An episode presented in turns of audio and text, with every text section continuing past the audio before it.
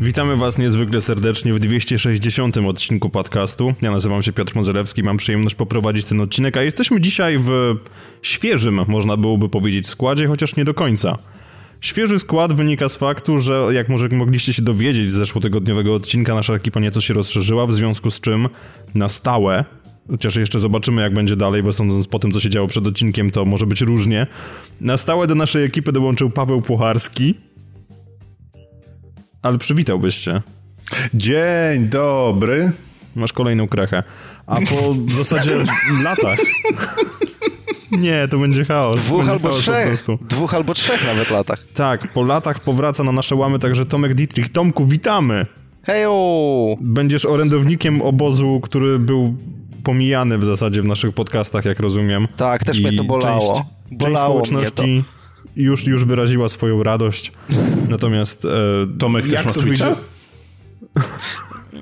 No widzisz, chciałbym, no... Chociaż nie, nie. czekaj, bo potem będę konsolowcem. Nie, nie, nie, nie, to chyba jednak nie. Dobra, nie, nie przypinajmy sobie na dzień dobry łatek, uznajmy, że po prostu jesteśmy taką wielką, grającą rodziną i to oczywiście okaże się za chwilę, że to nie jest prawda, ale to, to ty jesteś mamą. To. Nie, o mój Boże. Nie, nie, nie, nie, nie zgadzam się, kategorycznie mówię nie, to nie jest seksmisja. Tato, i... mama dała mi krechę. No, wiesz, to jest tak jak w latach 90. nikt się po prostu z nikim nie pierdzielił, tylko po prostu usypał krechę i było wesoło. I nikt Jeżeli chodzi o ogłoszenia, nie zawracał. To też swoją drogą. Jeżeli chodzi o ogłoszenia parafialne, to w tym tygodniu nie mamy w nich absolutnie nic. Ja wiem, że wy czekacie na wielkie ogłoszenie związane z absencją gościa niedzielnego, które padnie z moich ust. Natomiast problem polega na tym, że e, one jeszcze nie jest gotowe, ponieważ będzie coś zastępczego za gościa niedzielnego, ale jeszcze muszę do końca doszlifować szczegóły i w momencie, kiedy już jakby wszystko będzie wiadomo, to wtedy zrobi wielki reveal o północy gdzieś na jakiejś ciemnej strukturze parkingowej czy coś w tym stylu, więc... Nice. To, wiem, to jest, to jest work in progress. W różnościach społecznościach również nic teraz nie mamy, ale za to możemy przejść do newsów, gdzie są rzeczy rzeczywiście i na dzień dobry okazuje się, że wszyscy braliśmy udział w beta testach, mimowolnie, nawet ci, którzy kupili, gry, która nazywa się Gran Turismo Sport. I o ileś nie mylę, Pawle, ty jesteś bardzo świeżym właścicielem tego tytułu. Tak, jestem. Włożyłem go do napędu i połączyły się dwie moce. Moc um, PlayStation Network, oraz moc mojego internetu i po włożeniu do napędu konsola stwierdziła, że mogę pograć za 49 godzin, więc jak to słuchacie, to na podcast numer 284 coś o tym powiem. Czemu 284? Bo jak y, odchodziłem, to już było y, 56 godzin do, do pobrania. Aha, czyli myślisz, że prognozy PlayStation Network, te szacunki są bardzo takie optymistyczne. Tak, tak, bo on najpierw pokazuje ten optymistyczny, żebyś ty wyłączył konsolę, wracasz po trzech dniach i robisz o.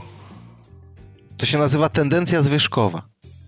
Nie, hmm. to się nazywa PlayStation Network, to jest uniwersalna to skrót taki jest w jakimś języku. Tak, natomiast w tych 40, ile tam gigabajtów miałeś do osiągnięcia? E, no 40 chyba dwa jeżeli się nie mylę. A ty miałeś to na płycie, czy kupiłeś to cyfrowo? Na płycie. Na płycie. Aha, no to spoko, dobrze. E, no przecież właśnie dlatego kupiłem na płycie, żeby pograć. Nie, nie oczywiście tak, ja, ja, jak najbardziej rozumiem tę logikę.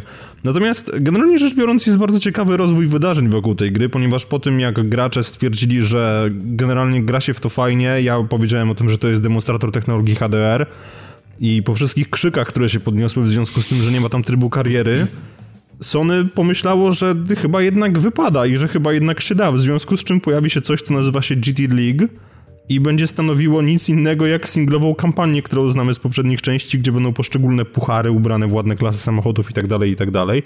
Więc pragnę serdecznie pogratulować Sony faktu, że niespełna miesiąc po premierze przeceniło grę o 50%, żeby słupki sprzedaży podskoczyły właściwie, tak jak to zwykle było w wypadku Gran Turismo. I pragnę im serdecznie pogratulować również zrobienia tej pięknej 180, w związku z czym teraz nagle tryb kariery znowu stanie się mesjaszem i podejrzewam, że będzie rozbudowywany. Tak więc brawo naprawdę brawo, bo być może, chociaż wątpię, żeby się dało to zaktualizować, ale być może dzięki temu wasza ocena Metacriticu podskoczy, ponieważ trzeba powiedzieć, że Gran Turismo Sport miało chyba póki co najniższą w ogóle z całego ogółu serii Gran Turismo. Ty chyba, Pawle, to sprawdzałeś. E, a to nie jest przypadkiem tak, że oni jakby wewnętrznie podjęli decyzję, że wypuszczenie siódemki nie ma sensu? No bo właśnie y, wersja Sport miała odróżniać to od siódemki, która podobno tam gdzieś tam może chyba w ogóle nie powstaje. E, tym, że właśnie miała się skupiać na tych rozgrywkach online, skoro teraz wprowadzają e, kampanię singlową, dodają jakieś tam kolejne samochody, jakieś tryby, jakieś tam planują mocny rozwój tej, tej gry, to jaki jest teraz sens wprowadzania siódemki? W sensie taki mówię, w, nie wiem, w przyszłym roku, za dwa lata, za trzy. Mi się wydaje, że Gran Turismo 7 to tak PS5 bardziej. No, też tak myślę. I myślę, że oni też do tego już do, dojrzeli i że ktoś już tam pracuje na jakichś tam bardzo wstępnych specyfikacjach e, nad, nad siódemką, natomiast twierdzili, że dorzucą to, co mają do, e, do sporta i tyle. No fajnie, niech się rozwija, niech będzie, niech będzie Ale lepszą to grą. Już, już wyszło, czy oni to dopiero zapowiedzieli? Bo to... Nie, to ma wyjść, to ma wyjść w grudniu tego roku i W podobno ma grudniu, jeszcze być bardziej, roz, ma być bardziej rozwinięte na początku przyszłego. Ale wiesz co, to jest tak- takie troszeczkę dziwne, jakby nie patrzeć, bo jeżeli gra miała premierę miesiąc temu, to Mhm. dodanie trybu kariery do gry, no to nie jest miesiąc roboty. Więc y, albo musieli już Masz rację, to jakieś zręby tego mieć wcześniej. E, co? Masz rację, to Jeszcze jest raz? jakiś tydzień. Nie, mówisz tydzień roboty dodanie całego trybu kariery? Żartuję. Nie, ale tak, tak zupełnie serio. Yy, no, jakby to nie, jest, to nie jest coś takiego, co można sobie klepnąć na kolanie w chwilę, yy, więc yy, mam wrażenie, że to musiało już, przynajmniej jakieś zręby tego musieli mieć jeszcze przed premierą. Wiesz co, ja podejrzewam, wy- że oni owszem, owszem je mieli, natomiast Mhm. no, kwestia jest taka, że nie pamiętam kiedy wyszła pierwsza, pierwsza beta czy, czy alfa Mhm. Gran Turismo Sport, bo pamiętam, że jakoś w wakacje w to grałem. Natomiast e, oni musieli wcześniej o tym wiedzieć i podejrzewam, że w związku z tym, że po prostu już były naciski ze strony pewnie inwestorów i innych tego typu innych diabłów, oni wypchnęli tą grę miesiąc temu, Mhm. a tryb kariery dorzucają w pierwszym możliwym momencie, bo zobaczyli, że rzeczywiście się nie sprzedaje. No tak. więc głosy na temat tego, że wykrojenie trybu kariery jest złym posunięciem, to już były dawno, dawno temu, więc podejrzewam, że oni rzeczywiście się ogarnęli już, no, nie wczoraj, tak, tylko jednak miało to miejsce jakiś czas temu. I teraz po prostu widzimy rezultaty tego. Natomiast jeżeli chodzi o sam tryb kariery, to wydaje mi się, że oni za dużo roboty z tym faktycznie też nie mieli. Z tego względu, że nawet nazwy pucharów są tradycyjne dla serii Gran Turismo i przywołują na myśl A, chociażby dwójkę, więc no machnięcie Wiesz- kilku grafik i, i spięcie ze sobą wyścigów na czterech trasach, to też podejrzewam, że nie jest żadna straszna filozofia, bo i intra do wyścigów i tak dalej podejrzewam, że pozostają dokładnie takie same, jak były do tej pory. Paweł nam to powie. Patrząc na... e, Ja wam powiem, co wam powiem. No kiedyś w przyszłości nam powiesz, że Aha, czy, tak, czy tak. rzeczywiście tak wygląda. Ja tylko A. chciałem powiedzieć, że e, patrząc na e, rynek nasz obecny gier, to my w sumie powinniśmy się cieszyć, że to nie jest płatny dodatek. No tak, bo wiecie co, może to miał być płatny dodatek początkowo. Bo to Też jest taka możliwość. E, tylko na zasadzie przyspieszyli, żeby, żeby uspokoić to, co się działo, ale ja w ogóle, znaczy tak, no ja na konsolach zasadniczo nie gram, ale to, co mnie zdziwiło przy GT Sport, e, to to, że o tej grze było cholernie cicho tak naprawdę.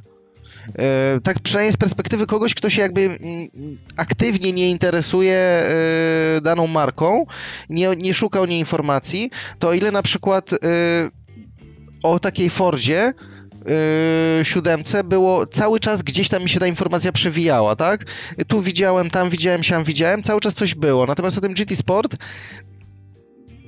ledwo co, tak jakby to, tak jakby kogoś w ogóle nie interesowało rozpromowanie tej marki. No bo on był jakoś wcześniej tak hucznie zapowiadany, że tu będą turnieje, e, live streamy, jakieś tutaj to będzie w ogóle nowa kategoria i dziedzina e-sportu i nagle wszystko siadło. I dla mnie taką, i to chyba mówiłem już na którymś tam z podcastów, chyba na pierwszym, na którym byłem, że taką kropką nad i nad tym, jak oni to promocyjnie nie ogarnęli, było to, że e, limitowana edycja konsoli, która była sprzedawana wraz z grą, to był PS ten, ten standardowy, a nie Pro.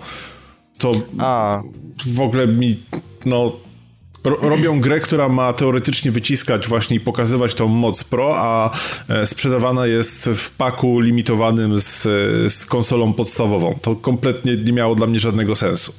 tak jakby ktoś w ogóle nie, nad tym marketingiem e, i no, nie tylko marketingiem, ale też sprzedażą nie pomyślał, nie? Ale to chyba właśnie wiem, może pokazuje właśnie fakt, że ta gra wyszła wcześniej niż, niż przewidywali. No i tak za późno, bo była opóźniona x razy, więc jakby... No. Nie wiem, to jest dla mnie w ogóle jakaś porażka, że pierwsze Gran Turismo na konsoli Sony dostajemy w czwartym, tak na dobrą sprawę, bo to już się zaczął czwarty. Czwarty cykl, cz- czwarty rok cyklu, no... Nie do pomyślenia to jest. Już pomijam fakt, że Gran Turismo 6 w ramach po prostu jakiejś kosmicznej głupoty zostało wydane na PS3 po premierze PS4, no ale to już tego nie zrozumiem nigdy chyba. Więc e, naprawdę serdecznie pozdrawiam ludzi, którzy to planowali. E, Ponadto poza samym trybem kariery dostaniemy też kilka nowych samochodów i standardowo dla, dla Polyfony e, dodajemy 12 samochodów, z czego no 3, 4, 4 to są Japończyki, przy czym dwa to są praktycznie te same modele, nie żartuję sobie oczywiście, bo tam są dwie różne generacje Skyline'a, ale tak w Gran Turismo właśnie tak bywa, ja w którejś edycji naliczyłem 18 różnych Mazda MX-5, które różniły się od siebie tym, że jedna była 2 kilo cięższa od drugiej i inną nazwę miała, więc no jakby... Najważniejsze, że Tak się jest właśnie- F-150 Raptor, A czemu to jest najważniejsze? bo to jest fajny, najfajniejszy samochód z tych wszystkich. Ale ty wiesz, że w Gran Turismo to tak bardziej wyścigi, chociaż nie, w zasadzie tam jeszcze pojawiły jakieś offroady. Ty chyba nigdy nie widziałeś Raptora, ale ty się nie znasz na samochodach, także ci wybaczę.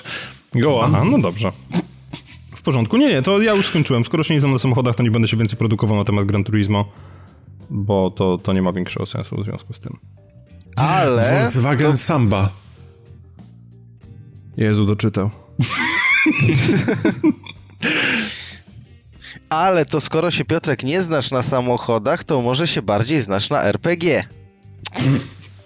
Ja widzę, że tutaj po prostu jakieś dziedzictwo Roberta się uaktywniło faktu, że go nie ma i płynne Tak przejścia są na mnie wymuszone. no.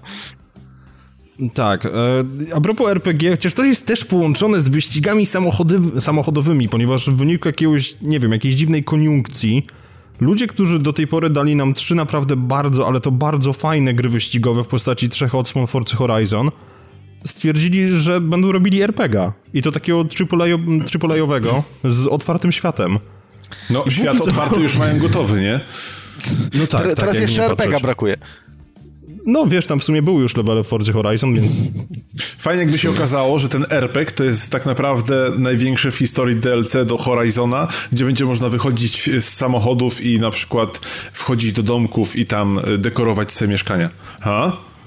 albo rozbijać dzbanki jak w Zeldzie. O! O! Czad. Grałbyś, nie? No. Brzmi jak Sims Cross, Armage- y, Cross Carmageddon. Armagedon, to byłby Armagedon. Byłoby fajnie. Ej, nie, w sumie gdyby można było przejeżdżać ludzi, to...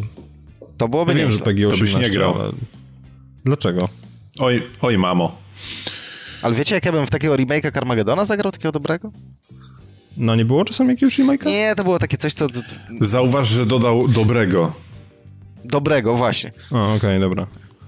Tak, także, ale nie, to taki bardzo twitterowy news, news, że Playground Games właśnie postanowiło się nieco przebranżowić. To mnie trochę martwi, prawdę powiedziawszy, ponieważ A mnie nie. ja rozumiem, że jeżeli pracują nad czwartą Forza Horizon, a są takie plotki, umówmy się, Fakes Forge również je tam napędza, że będzie jakieś Tokio i tak dalej, ale jeżeli są tego typu plotki, to rozumiem, że to już jest dość zaawansowany projekt i oni po prostu myślą o przyszłości, natomiast fajnie, że chcą się rozwijać i fajnie, że próbują wejść w zupełnie nową dla siebie gałąź, ale czy naprawdę jest nam potrzebny kolejny AAA-owy RPG z otwartym światem? Tak.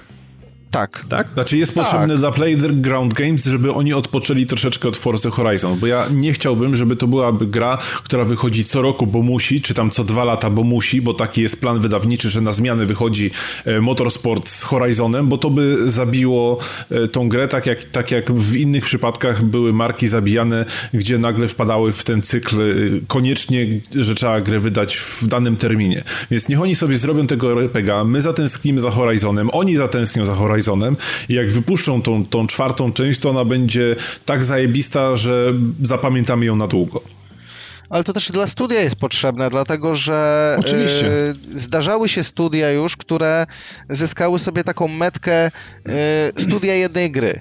Tak naprawdę.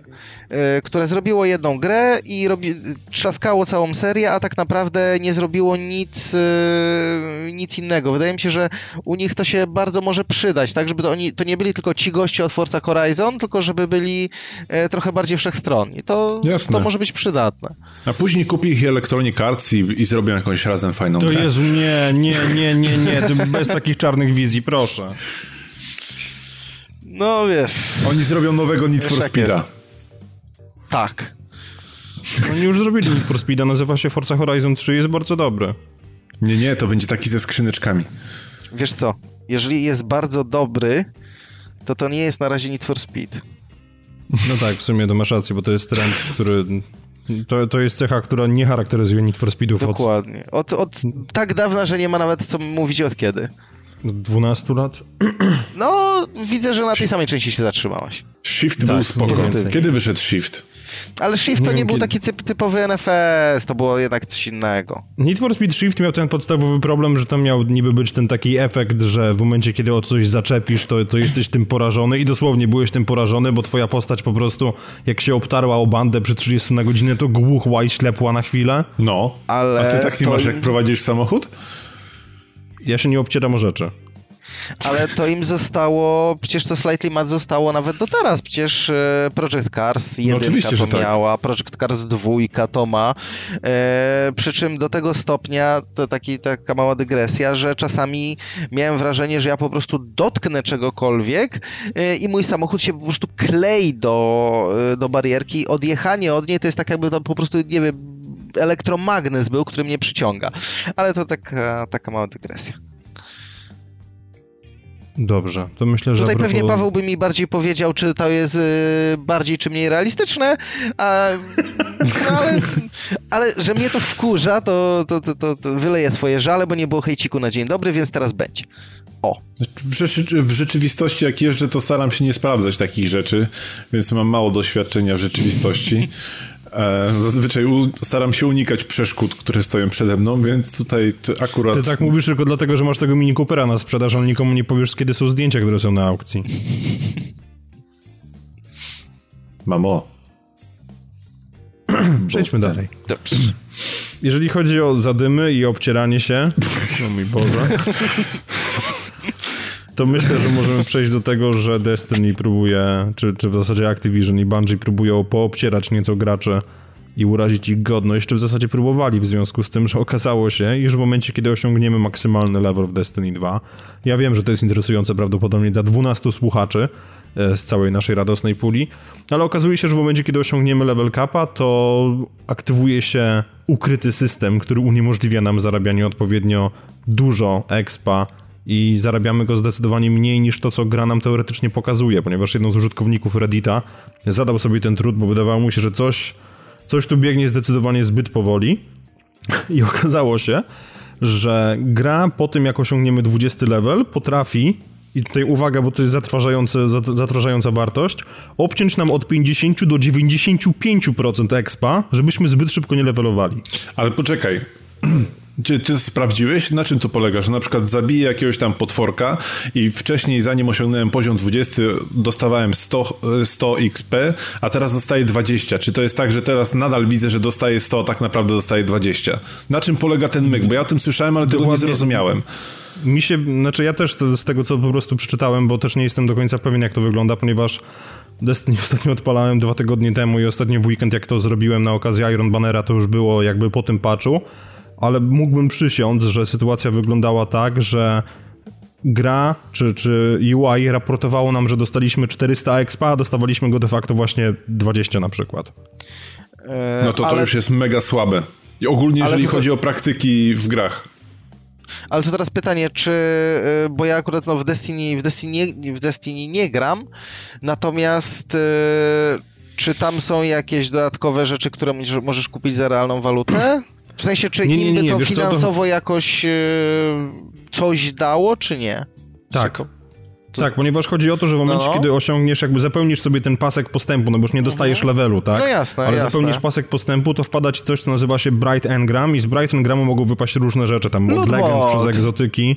Tak, Okej. ale Bright Engramy można też kupić. No, czyli klasyka, dobra, dobra, to już wszyscy wiedzą o co chodzi.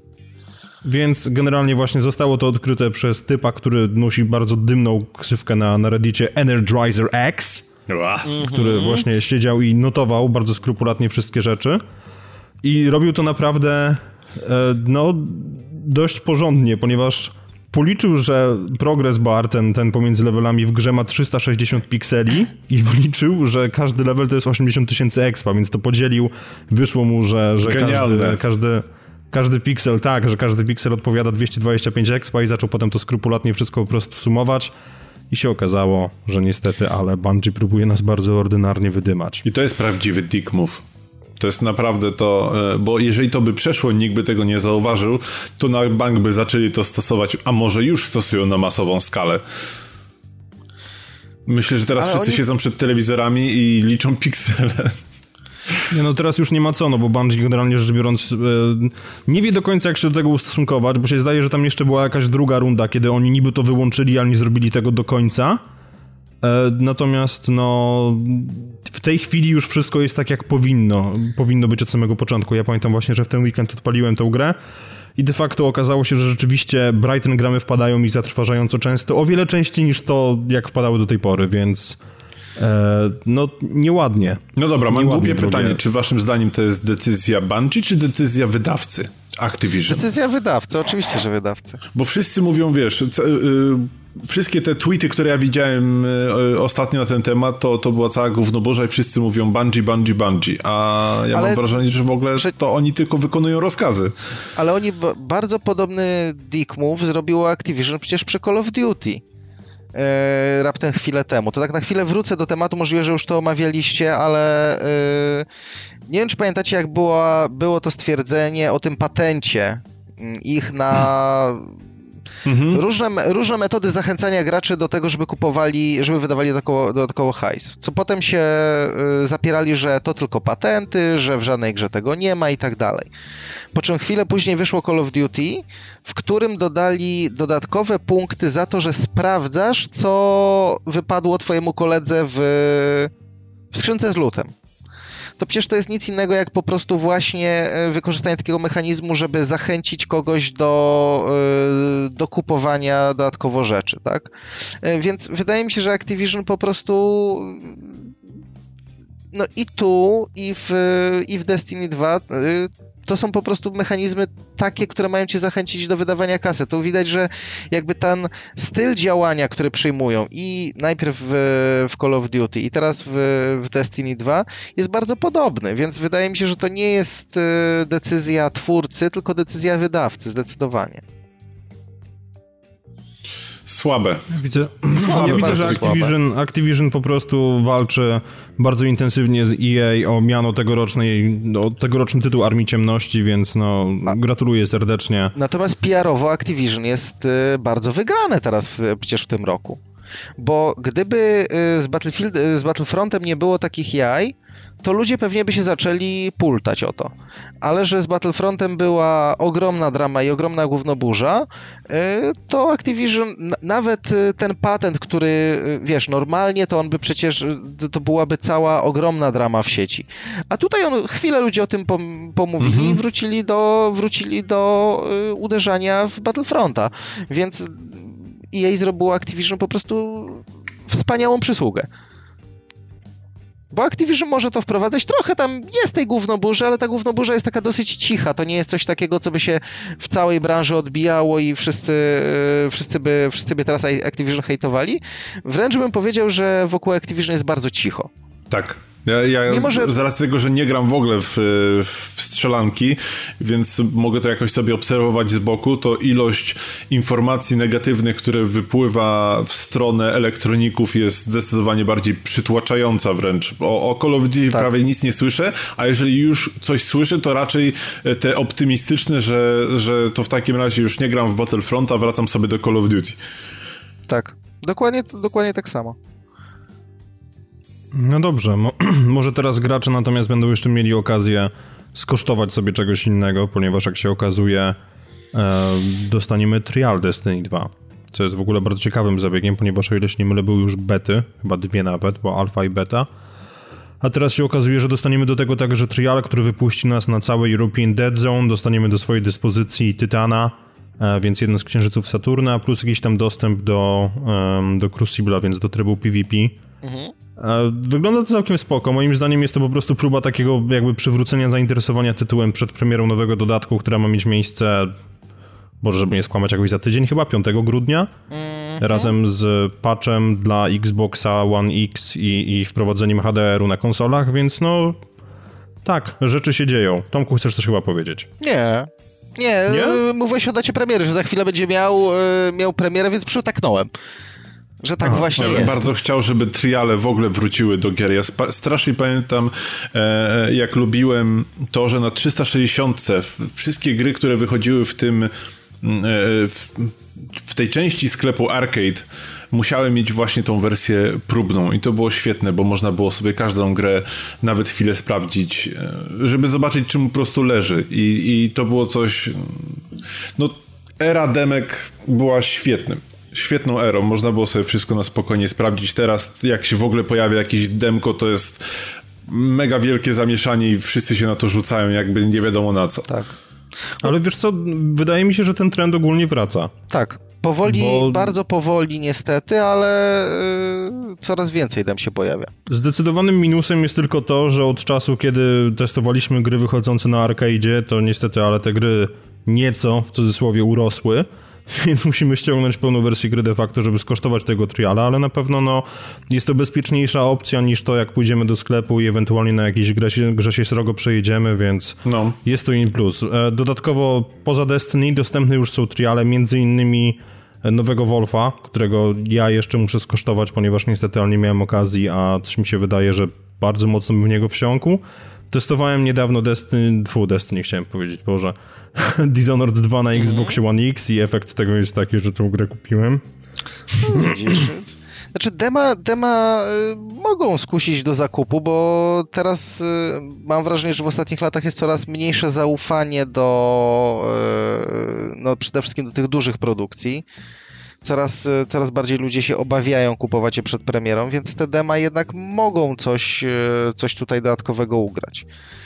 Pewnie no też ja nie zawsze, często, ale... często właśnie jak słucham podcastów, czy gdzieś tam czytam e, swoich ulubionych recenzentów, na przykład Piotrka, bo on bardzo fajnie pisze. Co? To...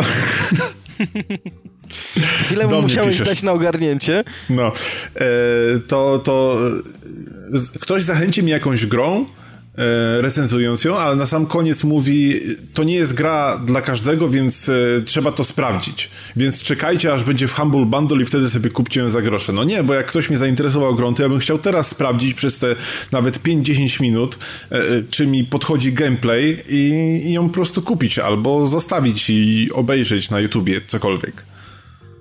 Tak mam na przykład z Cupheadem, bo wszyscy mówią, że to jest e, strasznie trudna gra, ale że to powtarzanie wcale nie, nie, nie irytuje i że mimo to, że cały czas się powtarza w kółko te same etapy, to człowiek się uczy i wie, co zrobił źle. Wiem, że ta gra jest piękna i, i jest śmieszna historia i to wszystko mi pasuje, tylko nie wiem, czy po prostu bym się nie odbił od tego poziomu trudności, bo już dawno nie grałem w takie naprawdę czysto zręcznościowe gry. I gdybym miał demo czy jakiegoś tam traila, to bym mógł sobie to sprawdzić, a tak faktycznie muszę czekać na jakiegoś tam bundla. No ale przepraszam, na czym ty chcesz w to grać? Na czymkolwiek. No to na PC też chyba wyszło, nie? A twój PC to... Okej, okay, jeżeli twój PC ty uciągnie, to spoko. Spoko, zaraz to wyjdzie na Switcha. Ale wiesz co? Na zdrowie. Nie jestem pewien, czy ty czasami nie masz racji. Czy to nie jest jakoś zapowiedziane na Switcha? What?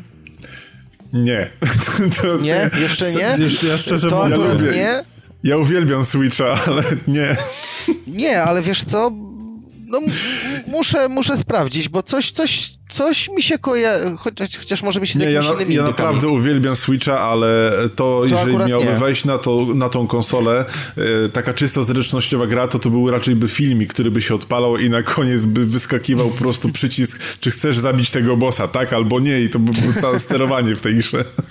Chociaż z drugiej strony, wiesz co, mimo wszystko y, coraz więcej nawet takich y, bardziej wymagających gier wychodzi na Switcha. Jak tak, jak tak patrzyłem na premiery, to yy, mam wrażenie, że już niedługo Switch przestanie być postrzegany jako taka konsola właśnie tylko dla typowo nintendowych albo prostych gier.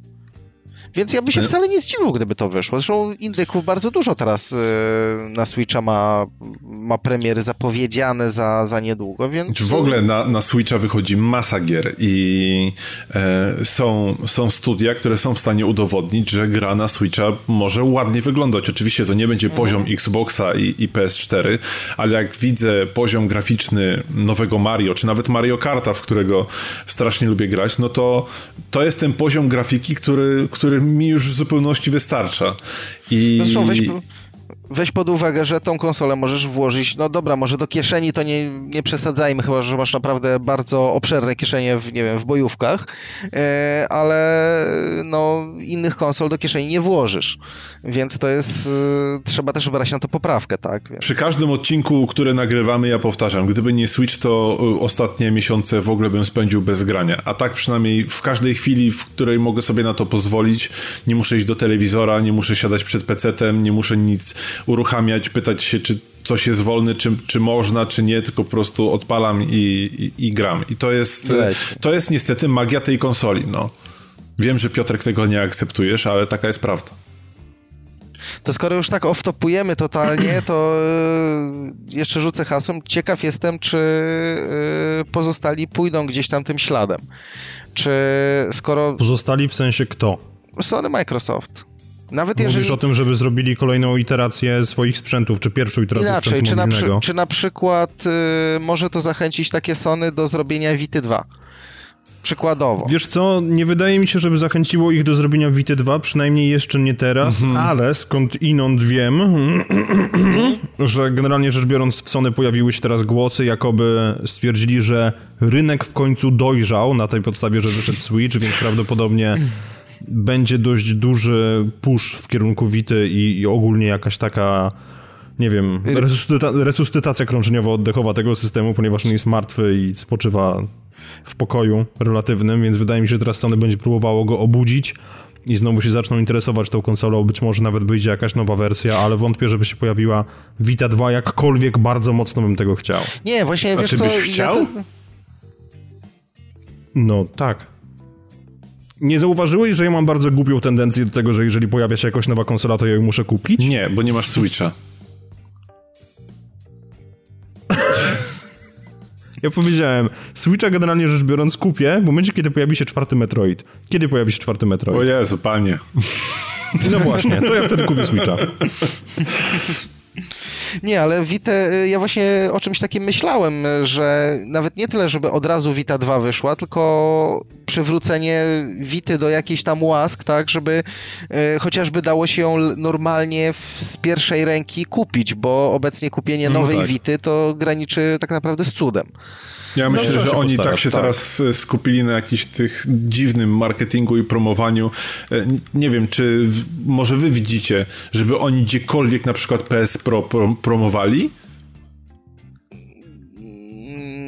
Niekoniecznie. To znaczy nie, no teraz mieli swego rodzaju ofensywę związaną z premierą Xbox no to One tak, X przecież jest... była, cała, była cała akcja, że wybieram PS4 Pro, hashtag i w ogóle tak, wielka tak, pompa, no to jest, to jest oczywiste, ale to akurat był specyficzny przypadek, no bo wychodziła nowa konsola Microsoftu, ale czy po, od, w tym wyciągając tą, tą lukę czasową, czy widzieliście, żeby oni jakoś mocno puszowali tą konsolę? Bo ja w ogóle nie widziałem nie. jakiegoś promowania ja ogóle... PS Pro, porównań graficznych, e, wspominania tym, że ta gra działa lepiej na Pro. W ogóle tego nigdzie nie widziałem. Ja w ogóle mam wrażenie, że ten cały marketing PS Pro się jakoś tak rozmył. E, niby... Rozmył się. On kiedykolwiek był konkretny, przepraszam. No właśnie, no właśnie. no właśnie, tu jest ten problem, że jakby nie było czegoś takiego, że patrzcie, jaka zajebista konsola, po prostu to jest coś nowego, fajniejszego, lepszego i w ogóle zapomnijcie o zwykłym PS4, wymieńcie, kupcie, tylko tak, no, no wyszło to PS4 Pro, ale ale wiesz co, wydaje mi się, że to by było bardzo ryzykowne z tego względu, że im się jednak zwykła PS4 za dobrze sprzedaje, a za przeproszeniem chorych pojebów z telewizorami 4K, którzy koniecznie chcą tego i, i chcą tego upscalingu, to jest stosunkowo niewiele i po prostu myślę, że oni się starali rozegrać to bardzo dyskretnie i delikatnie, żeby po prostu nikogo nie urazić, a jednocześnie, żeby jednak dla entuzjastów ten sprzęt w jakiś sposób wypchnąć. To jest trochę tak jak Microsoft zajmuje się marketingiem nowego Xboxa, tak, że mówi, że Xbox One X to jest sprzęt dla entuzjastów, ale już pomijam fakt, że generalnie najpewniej sprzedaje się lepiej niż podstawka i analitycy mówią, że do końca roku zajdzie ich 600 tysięcy. Ale wiesz więc co, no... ja mam wrażenie, że oni od tej, yy, od tej takiej narracji, że yy, Xbox One X jest tylko dla entuzjastów już jakiś czas temu odeszli. Też mi się to tak oni, wydaje. Oni tak najpierw tak mówili, a potem yy, nagle zaczęli cały czas pompować, że to jest najmocniejsza konsola na rynku, y, że y, jak chcesz gry w maksymalnej jakości, to tą konsolę, a to, że dla entuzjastów zeszło gdzieś tam w, mhm. w tył, a szczególnie po tym, kiedy, nie wiem czy pamiętasz, jak ogłosili cenę. E, tej konsoli. Mhm. I jak rynek zareagował w ten sposób, że wow, tak tanio jak za taką konsolę, zajebiście. I, na, I wtedy się tak naprawdę ucięła zupełnie ta, ta komunikacja w stylu dla entuzjastów. Tylko nagle było w dobrej cenie konsola z, w zajebistej jakości.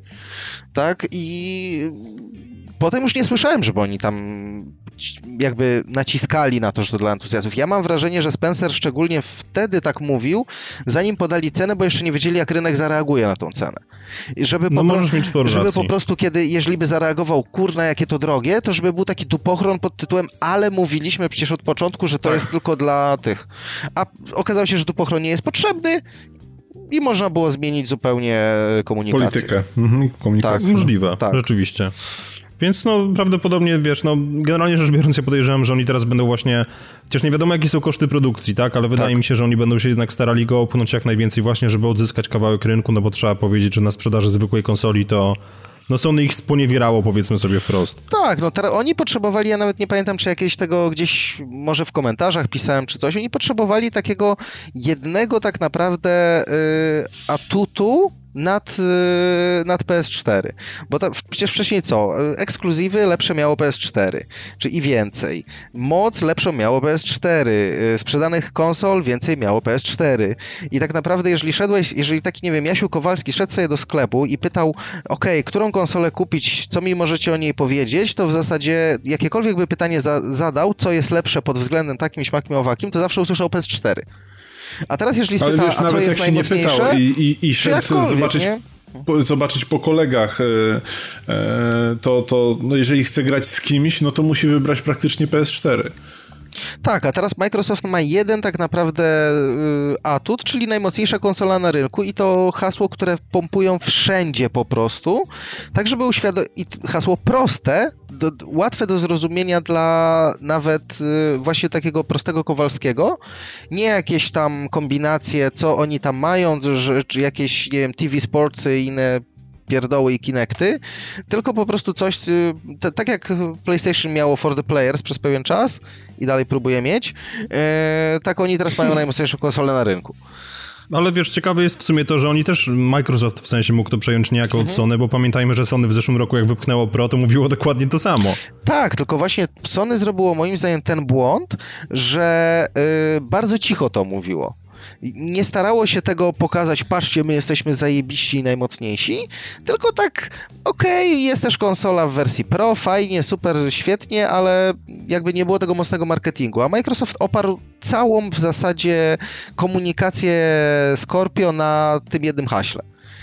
I to się udało moim zdaniem. Zresztą widać po sprzedaży, że, że się udaje i to jak yy, X schodzi. Mnie w ogóle to zaskakuje, bo tak samo jak w zeszłym roku była gadka PS4 Pro, gówno, po co to komu potrzebne, nikt tego nie kupi. I potem zaczęły się wysypywać posty, ile osób to ma i w tym roku analogiczna sytuacja z Xboxem. Ależ oczywiście, bo to wiesz, ale słuchaj, stary, to jest, to jest dokładnie tak samo, jak co ja się zawsze śmiałem w tych e, dyskusjach o grafice, kiedy konsolowcy, jak jest koniec generacji, to mówią, grafika jest nie, nie, nic nie warta, ważne jest gameplay i w ogóle historia i wszystko inne. Po czym pojawia się pierwsza, lepsza zapowiedź e, nowej konsoli i wszyscy się jarają, ile to ona będzie miała P i ile ona będzie miała FPS. E, I to jest najważniejsza informacja. Więc e, ja się wcale nie prawda. dziwię. Ja, więc ja się wcale nie dziwię, że, e, że ludzie tak, wiesz, tu hejtowali, a tutaj nagle okazało się, że to znika spółek. Tym bardziej, że prawda jest też taka, że większość dyskusji, którą my słyszymy w sieci, to jest dyskusja hardkorowców, graczy, którzy się na tym znają, oceniają, analizują i tak dalej, i tak dalej, i tak dalej.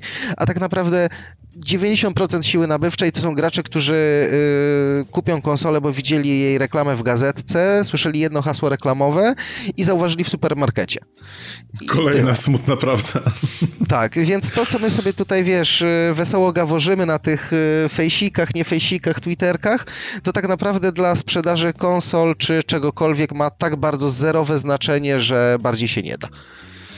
Ale to tak samo, no ja tak podchodzę do, do, do konsol, bo ja nie wybierałem konsoli po, po ilości obliczeniowej. W ogóle dla mnie ta generacja konsol to nie spełniła jakby moich oczekiwań, bo ja bardziej niż na grafikę liczę na to, że te gry będą bardziej rozbudowane, że, że deweloperzy będą mogli wykorzystać tą moc z racji tego, że już na początku było mówione, że konsole, jak wychodziło PS4, jak wychodził Xbox One, że nie mają startu do, do nowoczesnych PC-ów, że deweloperzy będą mogli się skupić na tym, żeby robić gry atrakcyjniejsze gameplayowo, żeby bardziej zachęcić e, ludzi do, do zakupu konsol. Natomiast dalej mimo wszystko wszyscy się pałują tą cholerną grafiką, która i tak już jest na takim poziomie, gdzie powoli to przestaje mieć kompletnie jakiekolwiek znaczenie, bo ja, ja szczerze mówiąc w grach nie potrzebuję grafiki fotorealistycznej. Ja nie chcę siadać przed telewizorem i mieć stuprocentowego odzorowania e, swojej własnej własnej rzeczywistości i, i, i swojego świata. Ja potrzebuję czegoś, co mi po, pokaże i powie, że hej, to jest jednak to, to jest jednak nie ten świat. To jest... To, to jest, to jest grafika, to jest, nie? To, tak. I, I, liczyłem, znaczy... że dostanę jakieś, jakieś ciekawe gry i chyba dlatego tak mi Switch przekonał do, do siebie, bo jednak on mi zapewnił jakieś, jakąś rozrywkę bardziej nietypową i coś, czego nie było mi, mi w stanie przez te wiele lat e, zapewnić PS4 albo Xbox One, którego sprzedałem dwa razy. Tak, tym bardziej, że Switch tak naprawdę jest idealną konsolą towarzyszącą dla dowolnego innego sprzętu również. Mhm. E, Jak to... to sprzedałeś Xboxa dwa razy, przepraszam, no, że wtrącę. Kupiłem, sprzedałem, kupiłem, sprzedałem. Ale tego samego?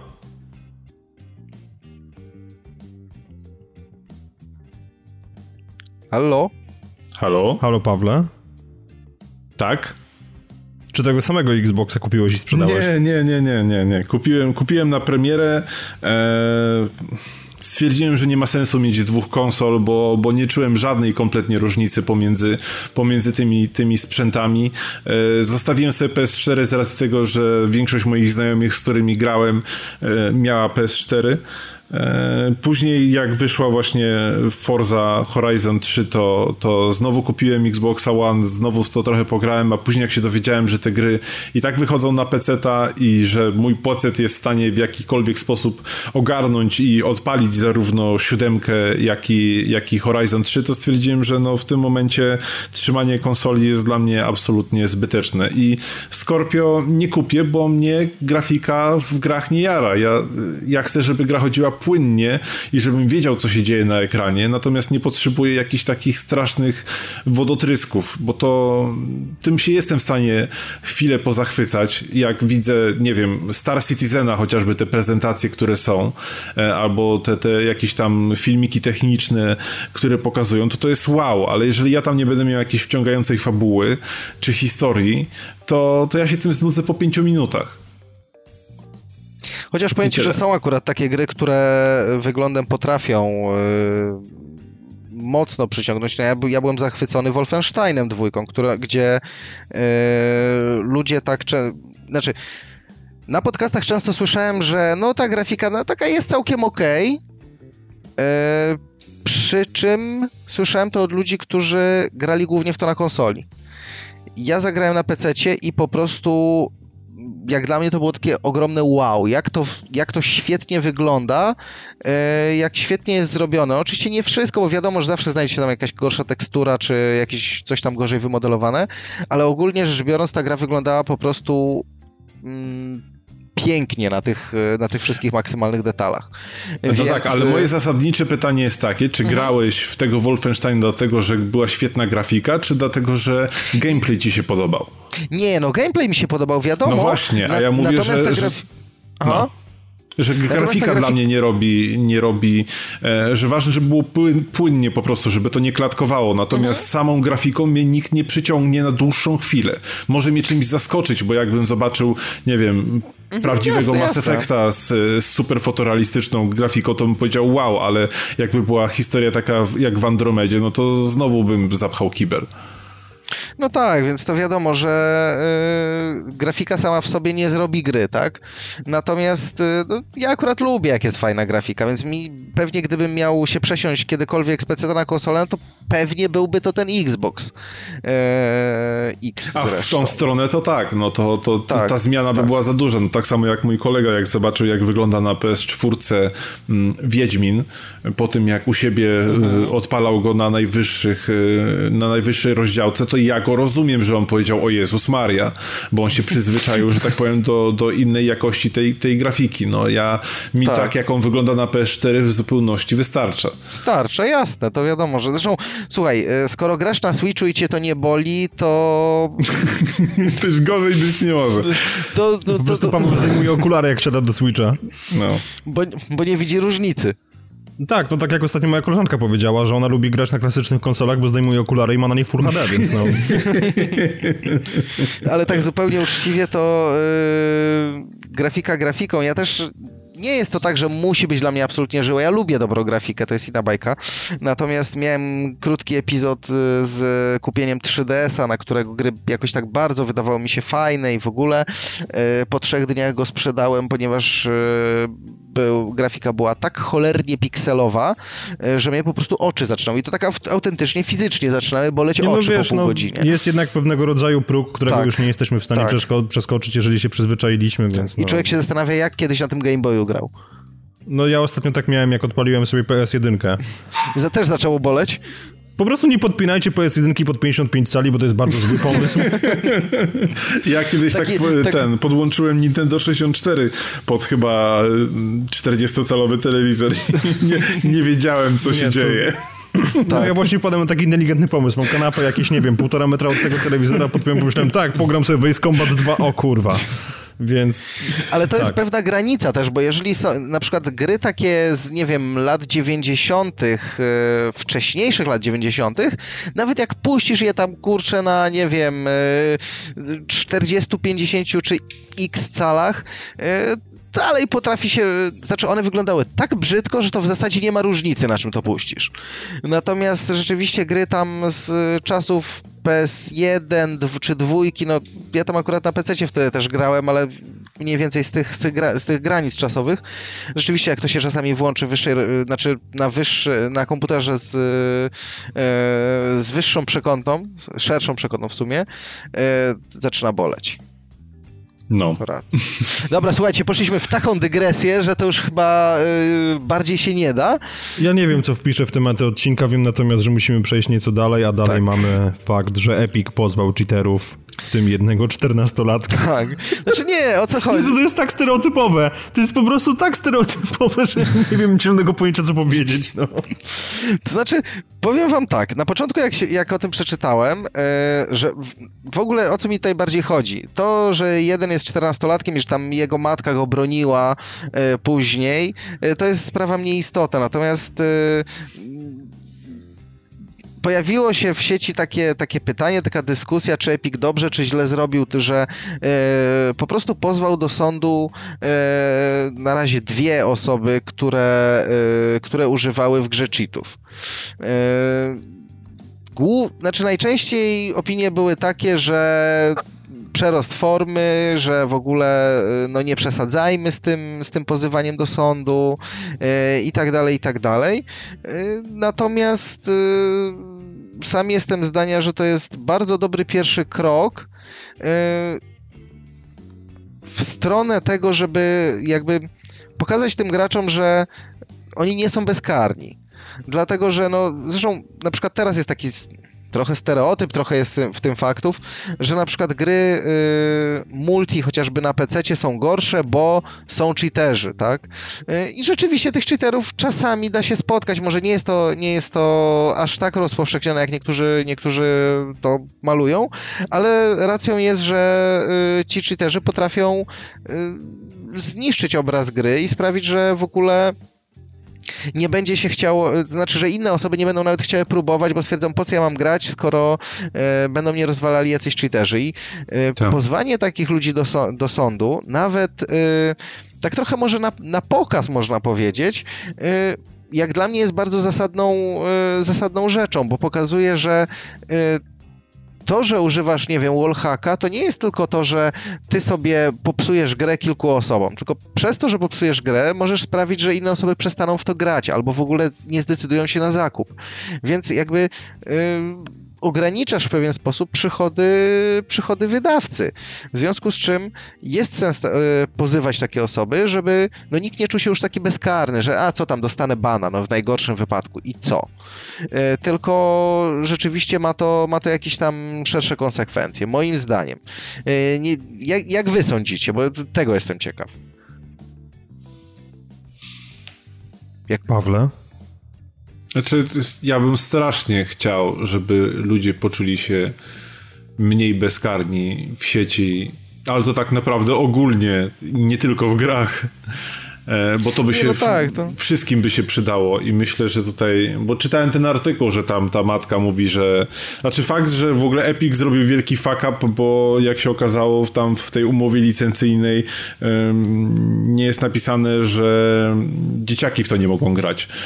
E, Więc No e, tak. strze- strzelili sobie trochę w kolano, e, ale no, no powinny to być jakieś, jakieś To znaczy, Mam nadzieję, że to tutaj- podziała jako, jako jakiś straszak, a nie, że zaraz zacznie się hejt na Epic Games, że gdzieś tam y, ścigają po całym świecie 14-latków, którzy dopiero co się nauczyli, jak instalować. Matko, nie Znaczy jest tutaj, teraz tutaj, tutaj fuck up wyszedł trochę stąd, bo e, jak czytałem o tym, jakich argumentów matka tego 14-latka używa, e, ja mam wrażenie, że to są, znaczy to są takie argumenty bardzo sądowe, tak, bo ona, e, ona używa argumentu takiego, że na przykład, że e, żeby takie dziecko mogło grać, rodzic musi wyrazić zgodę, bo tam gra jest chyba od wyższego wieku czy coś, a że ona formalnie tej zgody nie wyrażała. E, I że Nie, właśnie tutaj z- jest, że, w- ko- że ona wskazała na to, że Epic nie prosi o podanie wieku przed zaakceptowaniem umowy licencyjnej. Więc y, A to ona widzisz, ani... to to jest... Mhm. Dlatego tu mówię, że sobie strzelili w kolano. Natomiast w każdej innej grze, gdzie jest ta zgoda jakaś tam wymagana i tak dalej, to powinno być to automatycznie ścigane. Oni powinni dostawać dożywotniego bana i nikt by się. Może tam nie ściganie do sądu, bo tam ściganie do sądu to zaraz wiesz, w sądach będzie, że tam niska szkodliwość czy coś tam. W Polsce w ogóle jakby doszło do takiego procesu, to w ogóle nikt by na to nie zwrócił uwagi, bo to, Ale wiesz to co, śmiech na mi się, sali. że tak zupełnie uczciwie, wydaje mi się, że y, akurat to ściganie po sądach jest przydatne. Y, jakby inaczej, bo wiesz, ban to jest coś takiego powiedzmy nieformalnego. No, dostanę bana, no i co? No stracę dostęp do gry. No i co? No dobra, no straciłem tam te 200 zł. No i co? E, natomiast w momencie, kiedy w jakiśkolwiek sposób jesteś do tego sądu pozywany, nawet jeżeli i tak ci to umorzą, nawet jeżeli e, i tak właśnie będzie niska, niska szkodliwość, cokolwiek, to w tym momencie, wiesz, pozwanie do sądu jest już czymś poważnym. To już nie jest e, drobiazg. No tak, ale z drugiej strony, jak, jak więc- umorzą i jeżeli sądy pokażą na to, e, e, że, że są to e, mało szkodliwe rzeczy, no to raz, że deweloper stwierdzi, że kurde, no nie ma sensu pozywać, to, dru- to, to wszystkie dzieciaki stwierdzą, to co teraz nam zrobicie? Wiesz, Wiesz to co, może w dwie strony zadziałać, nie? Ale właśnie na dzieciaki to może być ogólnie duży straszak, bo nawet jeżeli wszystkie te, te postępowania są umarzane, to w tym momencie dzieciak sobie myśli, może powiedzieć, dobra, ale to o tym się dowiedzą moi rodzice, y, którzy będą do tego sądu wzywani, y, będę miał zasadniczo przejebane. Y, Nawet nie dlatego, że dostanę karę jakąś, tak, że pójdę, nie wiem, do poprawczaka czy, czy cokolwiek, y, czy, czy, czy będę musiał, nie, tak oczywiście, prze, wiesz, y, Wiem, wiem. wyolbrzymiam. Tak, ale to, to już jest coś, w co jest zaangażowane więcej osób y, i co może Nie, no być po prostu problematyczne. mówmy się, że robią się z tego realne tak, konsekwencje. o, o właśnie, dokładnie tego, tego mi brakowało, że to nie są konsekwencje już takie, e, gdzie właśnie no stracę konto, no i nikt nawet o tym nie musi wiedzieć, że straciłem konto. Najwyżej sobie nie pogram i będę tylko e, rzucał kobietami lekkich obyczajów na prawo i lewo, ale co z tego. Natomiast mimo wszystko to jest, to jest już taka bardziej poważna rzecz, przez co yy, wydaje mi się, że to jednak jest, jest przydatne, żeby, żeby yy, przynajmniej nawet na pokaz wziąć i pozwać parę razy, żeby po prostu ludzie nie czuli się absolutnie bezkarni i żeby nie ściągali no to... sobie takiego Mhm. To mam w takim razie do was takie pytanie, bo kiedyś no. wszyscy, wszyscy byliśmy młodzi. E, I o mój Boże. Jak, jak za naszych... Pablo, nie wspominaj wczesnego kenozoiku, no proszę cię. Jak za naszych czasów kopaliśmy w jaskiniach, nie, żartuję. Jak za naszych czasów e, raz na pół roku była jakaś tam akcja policji, że ktoś na jakimś tam e, kaza, czy co, emule, czy jak to tam się nazywało, pobrał jakąś MP3. O Jezu, ale teraz po prostu uderzyłeś w dzwon nostalgii. I pobrał jakąś MP3 i tam rodzice musieli zapłacić ileś tam set złotych kary i tam w ogóle no były po prostu raz na jakiś czas była obowiązkowa taka akcja, gdzie tam w mediach próbowali się przebić, że pobieranie materiałów jest złe. Czy kiedykolwiek wśród swoich znajomych, właśnie za tamtych czasów, jak byliście jeszcze mniejszymi dzieciakami, nie czuliście takiej odpowiedzialności, to zdarzyło się wam, że, że wy albo wasi znajomi stwierdzili, nie, nie, nie ściągajmy tam muzyki Szczerze, czy tak. filmu. Serio? Tak. Kurde. Do tego, znaczy, może nie, nie tyle, że nie ściągajmy muzyki, co na przykład yy, przecież ja, przecież to był jeden z, jeden z yy, powodów, dla, dla których na przykład kaza upadła. Bo Kaza y, od razu jakby obnażała to, że, że coś ściągasz i y, ludzie szukali zamiennika. Przecież wtedy pokazie, y, pokaz, pokazie się jakoś dosyć mocno y, u ten, upowszechnił, daj, znaczy najpierw był, był Direct Connect, potem y, mm, osiołek, potem jak z osiołkiem też zaczę... na osiołku musiałeś udostępniać, żeby móc pobierać. W związku z czym e, zaczęły się ogromne jazdy o to, że wtedy też jesteś, e, że tak powiem, na celowniku, no to wtedy odpowiedzią był torrent. Potem z torrentami były te same problemy, no to nagle zaczął się, zaczęły się mega uploady i inne tego typu sprawy. Więc to jednak wydaje mi się miało wpływ. Naprawdę okay. miało wpływ, bo okazywało się, że nie jesteś bezkarny. Że to nie jest tak, że możesz ile chcesz, co chcesz, jak chcesz, tylko po prostu yy, te akcje To dobrze, pytam, że... pytam, bo nie miałem znajomych. Nie. nie, wiesz, wiadomo, że wszystko... Paweł wychodził kopać piłkę i kopał samą ścianę. Nie, wszystko, wiesz, wiadomo, ja zależy, no, w niektórych, w niektórych kręgach to, to pewnie nie miało wpływu, w innych kręgach może miało wpływ większy, ale mam wrażenie, że jednak ten wpływ jakiś był. Yy, taki, że gdzieś tam z tyłu głowy, przynajmniej na przykład moi znajomi mieli, że yy, to stało się czymś niebezpiecznym że to już nie było takie po prostu, as, wiesz, siadam i ściągam ile się da, tylko po prostu wiadomo, coś tam ściągnęli, coś ten, ale to raczej przynajmniej skala tego zdecydowanie zmalała. Nie to, żeby... Pamiętacie, jak żeby wszyscy nagle... korzystaliśmy z Winampa? No... Niektórzy dalej korzystają. Ja nie mówię, broń Boże, o sobie. A czekaj, znasz kogoś, kto ma licencję na WinRara? I może frytki do tego. No, to tak, że takim sucharem pojadę, ale... Plażo, proszę. Ale właśnie. No. Tak, ale wracamy do meritum, czy schodzimy kompletnie na manowce? Nie, no myślę, powiedzmy trochę o tych gierkach jeszcze, bo tutaj już żeśmy... Dobrze, to myślę, myślę, że w związku z tym... No dobra, no to tak ostatecznie, czy waszym zdaniem tak, jej or nay po prostu mówiąc wprost, jeżeli chodzi o to pozywanie cheaterów? Tak, ja tak. najbardziej tak. Okej, okay, no to zgadzamy się w takim razie, jest 3 do 0, dziękujemy, idziecie do pierdla. Natomiast przechodząc, przechodząc dalej, mamy teraz grę, której tytuł próbowałem wrzucić na naszą, na naszą grupę, screenshot z naszej rozpiski. I to jest chyba Wheels of Aurelia, natomiast czcionka, która została wybrana przez Pawła i sposób aranżacji owej czcionki sprawił, że ja już tak do końca nie jestem pewien ani Bo tego, ja czy ja jestem grafikiem. Podcast. Tak, Comic Sans MS, dzień dobry, wszystko jest przekrzywione i podzielone i absolutnie nie mam żadnego pojęcia, co się tutaj dzieje. Wyjustowane, to jest bardzo ważne. Okej, okay, dobrze, w takim razie jest wyjustowany. Natomiast Paweł kategorycznie zabronił nam googlowania tytułu tej gry przed odcinkiem, więc ja prawdę powiedziawszy nie mam zielonego pojęcia, co się teraz będzie działo. Tomek podejrzewam, że też nie, nie wie. Nie mam bladego pojęcia. Więc Pawle, z pewnym niepokojem, przyznam, oddaję ci głos. Więc e, Wheels of Aurelia. E, zanim powiem, co to za gra i skąd ja ją w ogóle znalazłem, to chciałem was się zapytać, kiedy ostatnim razem zdarzyło wam się kupić jakąś grę spontanicznie, ale nie spontanicznie grę, którą wiedzieliście, że chcecie kupić, zauważyliście na wyprzedaży, ale tak absolutnie spontanicznie przeglądacie sobie sklep, widzicie fajną nazwę, albo okładkę, albo coś, co was w jakiś sposób urzekło czy przekonało i stwierdzicie, a co mi tam, kupię. Wiesz co, ze dwa Myślę, lata że to temu... było w erze PS1. U mnie to całkiem niedawno. Ja ostatnio, znaczy niedawno, no, ja ostatnio Unravel kupiłem w ten sposób. Okej. Okay. Czyli no i parę Nie, ja lat pamię- temu będzie. Ja, ja kupiłem jakąś grę z Harrierem na PS1, pamiętam. Ale więcej, więcej faktów nie pamiętam, ani też nie pamiętam samej gry, poza tym, że była bardzo brzydka i bardzo źle działała, więc... No właśnie, Tak. to cholera, streściłeś moją recenzję.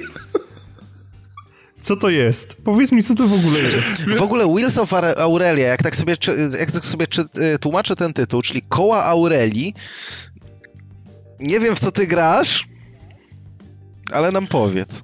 Znaczy, po... Czy Aurelia to kobieta? Nie, e, nie. E, więc ja tak czasami mam, Mi się, mi się kojarzy... że przeglądam sobie te Czekaj. sklepy, no. Mi się generalnie rzecz biorąc kojarzy, że Aurelia to chyba była jedna, jedna z nacji w świecie Ace Combat w Strange Real. Aczkolwiek mogę się mylić. Więc... E... To ty to sprawdź, Nie, ja będę opowiadać. Wrzuciłem to na szybko w Google i tutaj wyskakują mi przeróżne rzeczy. Aczkolwiek nie ma, nie ma, nie ma nic Niektóre o... ubrane. Ale tylko niektóre. Nie, nie, nie, nie. Safe search jest włączony bez przesady. To jest. E, Okej. To jest imię estońskie. Kobieta. E, krótko mówiąc, e, tytuł gry nawiązuje do drogi Via Aurelia, gdzieś tam łączącej Rzym z jakimś tam innym miastem, chyba z Pizą, e, datowanej na tam któryś wiek przed naszą erą.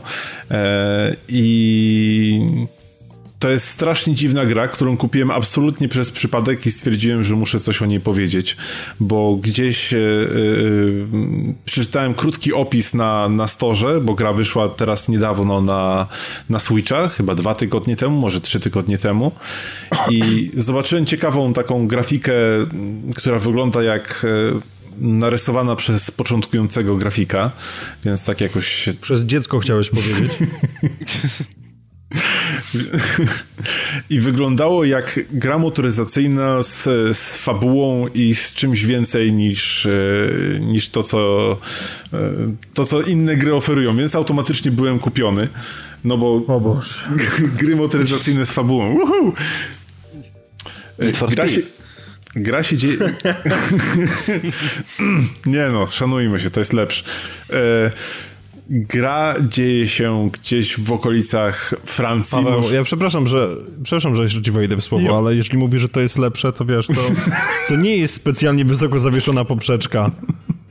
Nie, no żartuję, nie grałem jest, w nowego to jest Need trochę tak, jakby szukać, szukać upgrade'u dla wrażeń pod tytułem miałem hemoroidy i zostałem w związku z tym przejechany walcem, więc no...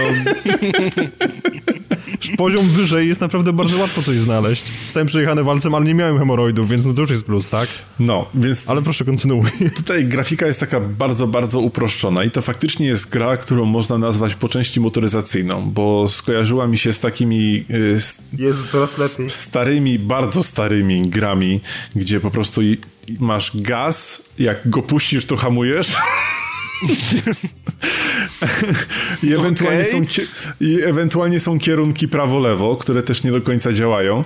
E, I faktycznie jest jakaś historia wokół tego. Co ty grasz? Co ty grasz? E, Na tą chwilę wiem, że gra ma 16 zakończeń. E, udało mi się odkryć to pierwsze najgorsze po chyba 10 minutach.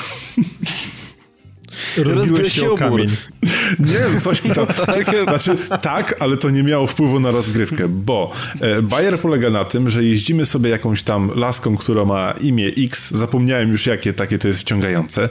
E, A może, może podpowiedź jest w tytule, może to jest Aurelia. Nie, no Aurelia to tam jest ta droga cała jakaś tam. E, I podczas jazdy bierzemy różnych autostopowiczów i z nimi musimy prowadzić rozmowę, ale musimy prowadzić rozmowę podczas jazdy. I jest to specjalnie zrobione w upierdliwy sposób, bo e, musimy cały czas trzymać e, w tym przypadku przycisk B lub przycisk X na PlayStation 4, bo ta gra chyba też na PS4 wyszła, e, lub co tam jest na dole w, w Xboxie. E, A. No to na Switchu jest B, bo to w ogóle wszystko nie ma sensu. Więc trzymają, trzymając gaz, jak ktoś nam zada jakieś pytanie, to my musimy mu odpowiedzieć i też mamy na to określony czas, ale musimy wybrać e, odpowiedzi e, z listy, wybierając to prawą gałką, więc automatycznie musimy puścić gaz, żeby zobaczyć, jakie są dostępne odpowiedzi, żeby wszystko przewertować. I gra się w to śmiesznie i dziwnie. Faktycznie jest to naprawdę śmiesznie, śmieszna i dziwna gra. Jeszcze nie wiem, na ile jest irytująca, ale... Em, żeby was zachęcić do tej gry, to tematyka raz, że z jednej strony jest mocno polityczna, więc jeżeli ktoś się interesuje historią e, tamtych stron Europy, to, to może coś, e, coś z tego wyciągnąć, ale jedna z autostopowiczek, która chyba się okazała jakąś tam koleżanką tej, tej babki, która, która prowadzi ten samochód, prowadzi jak... A czyżby to była Lella? E, tak, chyba Lella. E, prowa prowadziła ze mną jakąś tam całkowicie normalną dyskusję o, o pogodzie i nagle mówi, muszę ci coś powiedzieć. Jestem w ciąży ale chcę przeprowadzić aborcję i nagle w ogóle... Aha, i wtedy wjechałeś w mur i to było najgorsze zakończenie. Jump done. I nagle w ogóle zacząłem prowadzić, prowadząc e, mały pikselowy samochodzik, zacząłem prowadzić dyskusję nad, e, nad sensem aborcji i yy, czy to powinno być legalne i nielegalne. Po prostu i to tak potrafi wybić z rytmu, że faktycznie kilka razy zahaczyłem jakiś inny samochód i, i o ścianę, bo nie mogłem uwierzyć, że, że takie tematy są poruszane w grze, która tak wygląda. Okej, okay, ale powiedz mi, o, skupmy się na moment na tym, co jest najmniej istotne w tej grze, czyli na prowadzeniu, jak rozumiem. Powiedz mi, czy musisz wyprzedzać cały czas, że mówisz, że zahaczyłeś o inne samochody, tak, bo te, te, nie możesz jechać zgodnie? Te uliczki są strasznie kręte i jest całkiem sporo innych samochodów, więc raz, że musisz się utrzymać... No Paweł, ale jest, czerw jest, jest czerwone światło, więc się zatrzymujesz, no tak to działa, nie wiem, czy słyszałeś. Nie, świateł nie ma akurat, także spoko. E, jest dużo krętych... A nie, super, super, super opcja, rzeczywiście nie, ale to tak, to rzeczywiście wygląda jak Włochy, bo Włosi je ignorują, więc może rzeczywiście wykroili je z tej gry, jest pół biedy, spoko. Tylko, że różnica jest taka, że Włosi e, jeżdżą jak wariaci, ale jeżdżą świetnie. A tutaj się nie da świetnie jechać bo zawsze o coś zahaczysz, czy to będzie krawężnik, czy to będzie inny samochód, natomiast e, to tylko cię z, zwalnia, nie powoduje, nie udało mi się zepsuć samochodu, on nie eksplodował, nic takiego wielkiego się nie, nie dało. Raz miałem podobno pościg, bo e, dostałem informację, że kogoś porwali, jakiegoś innego w ogóle przechodnia i muszę gonić pomarańczowy samochód. Jechałem chyba... Mi się bardzo, mi się bardzo podoba to, że powiedziałeś, że miałeś podobno, podobno. pościg, bo zwykle jeżeli jesteś w trakcie pościgu, to jednak o tym wiesz, więc... No, a tutaj miałem, wiesz, follow this orange car i tak... Hmm. Ale to nie... Czy było to powiedziane rosyjskim akcentem? Czy jest tam voiceover? E, nie. No co ty? A. Ale gdyby był, to mam nadzieję, że właśnie by był taki rosyjski taki. You, you need to follow this orange car. yes, my friend. Hello.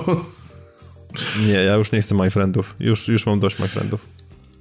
Także, e, krótko mówiąc, czasami warto wejść na Stora, znaleźć jakąś tanią gierkę i kupić ją sobie dla... Nie, okej, okay, ale tak poważnie, bo mówisz, że warto wejść na Stora. Dobrze się bawiłeś? Wiesz co, e, pograłem w to... E, e... Bo patrząc na to, co zrobiłeś z tytułem tej gry w naszej rozpisce, to ja bym powiedział, że masz ochotę twórców ukamienować co najmniej. Nie, Więc powiem no, ci, że, stąd moje pytanie. że grałem to obecnie w dwie godziny i te dialogi, te historie są tak oderwane od rzeczywistości. Ta tematyka jest tak dziwna i poprzeplatane to jest, wiesz, z jakimiś politycznymi sytuacjami.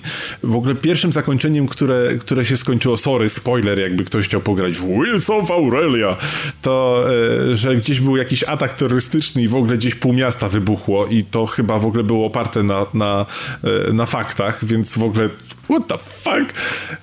Czy przejeżdżałeś przez to miasto i wcześniej wiozłeś tajemniczego łysego człowieka, który miał ze sobą neseser, dziwnie, który dziwnie tykał? Nie. Miał włosy, ale nic nie tykało, bo jest całkiem taka sympatyczna muzyczka w tej, w tej grze. I powiem ci, że nie żałuję tych pieniędzy póki co wydanych na, na tą grę, bo e, no bo czymś mnie ta gra zaskoczyła, wiesz? I to jest chyba najfajniejsze i to jest to, czego ja teraz od gier potrzebuję, żeby mnie czymś zaskakiwały. Mimo to, że ona jeździ się fatalnie, ona wygląda też fatalnie, ale zaskoczyła mnie jakąś koncepcją, zaskoczyła mnie jakimś pomysłem, zaskoczyła mnie jakimś wykonaniem i ja będę próbować odkryć więcej tych zakończeń i może kiedyś się podzielę, które było bardziej absurdalne i może na koniec jest jakiś happy end. Eee... No ale czekaj, to dochodzi do tego, że na jakiej zasadzie dochodzi do, do do, do końca rozgrywki.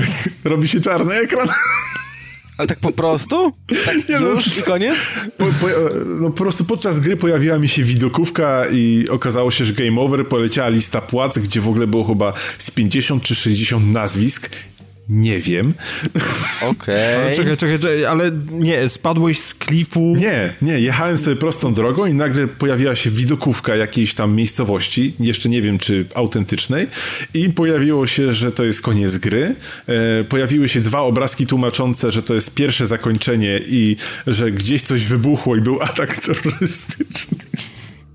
Nie to, żebym się śmiał z ataków terrorystycznych, ale to było, wiesz, po... Paweł, czy przeczytałeś ulotkę dołączoną do leków, które brałeś niedawno, czy nie? Bo... Bo wiesz, tutaj rozmawiasz o aborcji i nagle się okazało, że w tej aborcji chodziło o... Może to nie było dziecko. A co? Pickle Rick? No... Bomba. O tym nie pomyślałem. Muszę w to Dobry więcej Boże. pograć. Ja nawet Słuchaj, nie wiem, jak to podsumować. Powiem ci tak, albo ta gra jest rzeczywiście tak popierdolona, albo tam jest tak bardzo fajnie ukryte drugie dno, że rzeczywiście warta każdych pieniędzy. Bo e, wpadło w ogóle... nie widzę. E, e, pamiętam, że wziąłem jakiegoś autostopowicza, który w ogóle mhm. zaczął mnie wyzywać od komunistów, jak go wyzywałem od neofaszystów i... Czy jechałeś francuskim samochodem? tak. Okej. Jak on, to wiele wyjaśnia. jak ten gościu wysiadł i podziękował za to, że go gdzieś podrzuciłem, to wróciliśmy do rozmowy o aborcji, więc naprawdę jest po prostu... To przepraszam, możesz mieć wielu autostopowiczów w tym samym czasie? Znaczy, miałem cały czas tą dziewczynę, która koniecznie chciała dokonać tej aborcji i y, dołączali się do samochodu panowie, głównie panowie, w tym jeden robił mi zdjęcia, bo się okazało, że ta, która y, potrzebuje y, zrobić sobie aborcję jest biedna i potrzebuje Paweł, ja się naprawdę zaczynam bać o zdrowie psychiczne. Polecam. Dobra, to jeszcze powiedz, a ile, ile to kosztuje w ogóle, tak z ciekawości? 40 zł. Na Switchu, e, na Steamie pewnie 0, na PS4 myślę, że już jest skasowany ze sklepu, więc jeszcze na Xboxie możecie w to pograć. A widzisz. Czyli pełen pakiet, rozumiem, ale na Xboxie wiesz ile kosztuje? Nie, nie będziesz miał żadnego pojęcia ile kosztuje, nope. prawda? Czekaj, aż ciekawości zobaczę, czy na PC jest i za ile. Nie, no jest na pewno, bo jak ja przed chwilą szukałem właśnie jakichkolwiek screenów i to jest bardzo ciekawe, bo ja pamiętam, że widziałem zwiastun tej gry, i mi się podobało. Także polecam, naprawdę polecam. Nie potrafię wprawdzie powiedzieć, dlaczego mi się podobała, ale ale tak. Naprawdę polecam, bo to jest coś mega dziwnego i jeżeli kiedyś znajdziecie to na jakiejś wyprzedaży absolutnej, to nieważne jaką konsolę, no mi się najfajniej gra na Switchu, bo to mogę e, iść, iść do klopa i później ktoś słyszy, że się strasznie śmieje z tego, co tam robię, a tak naprawdę się śmieje z dialogów, chociaż nie powinienem się z nich śmiać. No, nie mam żadnego pojęcia, jak się ustosunkować do tego, co Słuchajcie, powiedziałeś. na PC 35 zł, więc yy, całkiem spoko cena. Całkiem spoko cena. To dobry deal, naprawdę. Po, po dwóch ścieżkach wiem, od mamy. Mówisz, znaczy, słuchaj. Czy mówisz, słuchaj, biorąc... Czy mówisz deal jako oferta, czy deal jako, że rozmowa z dealerem, bo to Rozdawaj może kart. brzmieć dwojako. Biorąc tak pod uwagę, ile ci to nie? fanu przynosi, biorąc pod uwagę właśnie, ile ci to fanu przynosi, to za 35 zeta? No. Spoko. No. Dlatego ja strasznie lubię sprawdzać właśnie takie jakieś małe, dziwne, nietypowe gierki, bo... bo Czy to, to w ten sposób jest... trafiłeś na Absolute Drift? E, tak, tak. Dokładnie tak. No to akurat była właśnie jedna z tych perełek. No. Do dzisiaj mę męczę twórcę, żeby zrobił ją na Switcha. I rozważa to. To tak... Męczysz twórcę? Tak. To nie brzmi najlepiej. No, on mi już dał ten kod na Steama do jakiejś gry, bo teraz na bazie Absolute Drifta robi grę mm, Rally. Okej. Okay. E, wyobraź sobie Absolute Drift, tylko jest strasznie ciemno i jest dużo drzew. No właśnie sobie to wyobraziłem i niestety, ale mi się to podoba. To no. moje skłonności masochistyczne chyba wychodzą tutaj, ale tak. To jest coś, w co byłbym skłonny wejść. Uh. Dobrze, rozumiem, że to koniec Wheels of Aurelia, tak, czy nie? Czy właśnie odblokowaliśmy pierwsze zakończenie, mamy game over? E, tak, to było to najsmutniejsze okay. zakończenie. Dobrze, to w takim razie teraz jeszcze niezbyt płynnym przejściem, aczkolwiek mimo wszystko przejdziemy sobie do gry, którą, której recenzję tak w zasadzie obiecałem już dawno, dawno temu, ale jakoś tak wychodziło, że ostatnio wszystkie odcinki były dość mocno zapchane konkretnym kontentem. E, ja jeszcze nie wtopiłem w ten tytuł odpowiednio dużo godzin i nie chciałem o nim mówić przedwcześnie. Natomiast no, wydaje mi się, że dzisiaj jest dość dobra okazja, żeby sobie chwilę o nim pogadać, w związku też z tym, że jest to jedna z gier, która otrzymała wspaniałą łatkę Xbox One X Enhanced, a mowa tutaj o flagowym, flagowym e, okręcie e, panów Stern 10, czyli o siódmej części Forza Motorsport. Bo dalej nie rozumiem i to kompletnie, jest, jest to dla mnie jedna z najgłupszych decyzji po prostu, jakich świadkiem byłem w tym roku. Dalej nie rozumiem decyzji, żeby wypchnąć tą grę na, no chyba miesiąc nawet przed premierą Xbox One X, ponieważ jest to najlepszy demonstrator tej technologii i nie rozumiem tego po prostu. Dlaczego nie wypchnęli tego równocześnie z konsolą? Jasne, inni ludzie mogli sobie pograć już wcześniej, ale mimo wszystko wydaje mi się, że byłoby to całkiem fajne narzędzie do, do promocji e, nowego Xboxa i muszę powiedzieć, że wywiera to bardzo pozytywne wrażenia, jeżeli chodzi właśnie o same doświadczenia płynące z rozgrywki bo chociaż Forza Motorsport 7 trzeba powiedzieć, bo ja dość dużo też już pograłem na bazowym Xboxie One, chociaż ta gra nawet tam wygląda bardzo dobrze, to no jest no on demonstratorem technologii w pewien sposób. Bo to jest właśnie moje pytanie. Czy to, że pograłeś na, na zwykłym Xboxie i przysiadłeś się na, na Scorpio, czy tam One Xa, zwał jak zwał, wyczuj, wyczuwasz tą różnicę? Czy może oni specjalnie wypuścili na tego zwykłego Xboxa wcześniej, żeby pokazać, a teraz zobaczcie, jak ta gra może wyglądać? Czy trzeba być takim zboczeńcem, żeby, żeby wyłapać te różnice? Wiesz co, nie wydaje mi się, że trzeba było być zboczeńcem, ponieważ jakby tutaj ta różnica jest zauważalna gołym okiem, niezależnie od tego, nie bardzo rozumiem twoją reakcję. Zaśmia- znaczy zakaszlałeś w dobrym momencie. Aha, okej. Okay. Nie, to, to był przypadek, to nie, było, to nie był celowy zabieg. W każdym razie możesz mieć trochę racji z tego względu, że ta gra zdecydowanie wyglądała o wiele lepiej na One Xie, ale też trzeba powiedzieć, że ona bardzo dobrze demonstruje możliwości zwykłego Xbox One, ponieważ ja nie miałem wprawdzie premierówki, miałem Elita, natomiast no nie zmienia to faktu, że nie był to One S, który miał już tam podkręcony CPU i tak dalej, i tak dalej, ale nawet na bazowym Xboxie One ta gra wywierała po prostu piorunujące wrażenie. I prawdę powiedziawszy nie wiem, czy nie wyglądała lepiej niż Gran Turismo Sport na bazowym PS4, więc e, naprawdę pod kątem samego osiągnięcia technologicznego jest to absolutnie piorunujący tytuł, który też z tego co słyszałem zresztą bardzo dobrze spisuje się na PC-cie. Że silnik, który właśnie jest, jest pod władzą Tronchen, jest cholernie elastyczny i on umie w rzeczy. I ty chyba coś próbowałeś na PC, czy nie, Pawła? E, nie, siódemki nie, prób nie próbowałem. E, na pewno na PC chodziła mi szóstka i chodziła całkiem sprawnie. E, Horizon już chrupał, a siódemki, siódemki nie, nie sprawdzałem. Tomku, czy ty badałeś, Wiesz... czy to w ogóle nie jest tak twoje terytorium bardzo, bardzo Wiesz mocno. co, moje terytorium jak najbardziej jest, przy czym e, jako, że ona wyszła tylko na tym sklepiku Windowsowym, to najpierw się tak troszeczkę obawiałem, e, potem zobaczyłem cenę i stwierdziłem, że tak trochę nie, e, potem zacząłem grać w Karsy i stwierdziłem, że tym bardziej na razie nie, bo mam w co grać, no i tak mhm. jakoś sobie leży, pewnie, pewnie kupię, bo jak widziałem, czy to materiały, czy game, właśnie czy jakieś gameplaye, czy, czy nawet jakieś tam spreparowane materiały, czy streamy, wyglądało to naprawdę spoko i chętnie bym spróbował przede wszystkim ze względu na ten model jazdy, yy, który często mi ludzie porównywali do pierwszego grida, więc yy, dla mnie to jest duża rekomendacja. Yy, dlatego na pewno spróbuję, ale na razie jeszcze nie. Rozumiem. No, jeżeli już jesteśmy przy modelu jazdy, to model jazdy jest bardzo szeroki, tak? Jak, jak, jakkolwiek dziwnie to nie zabrzmi, z tego względu, że model jazdy próbuje jakby dostosować się do potrzeb absolutnie każdej osoby, która mogła w jakiś dziwny sposób napotkać tą grę na swojej drodze.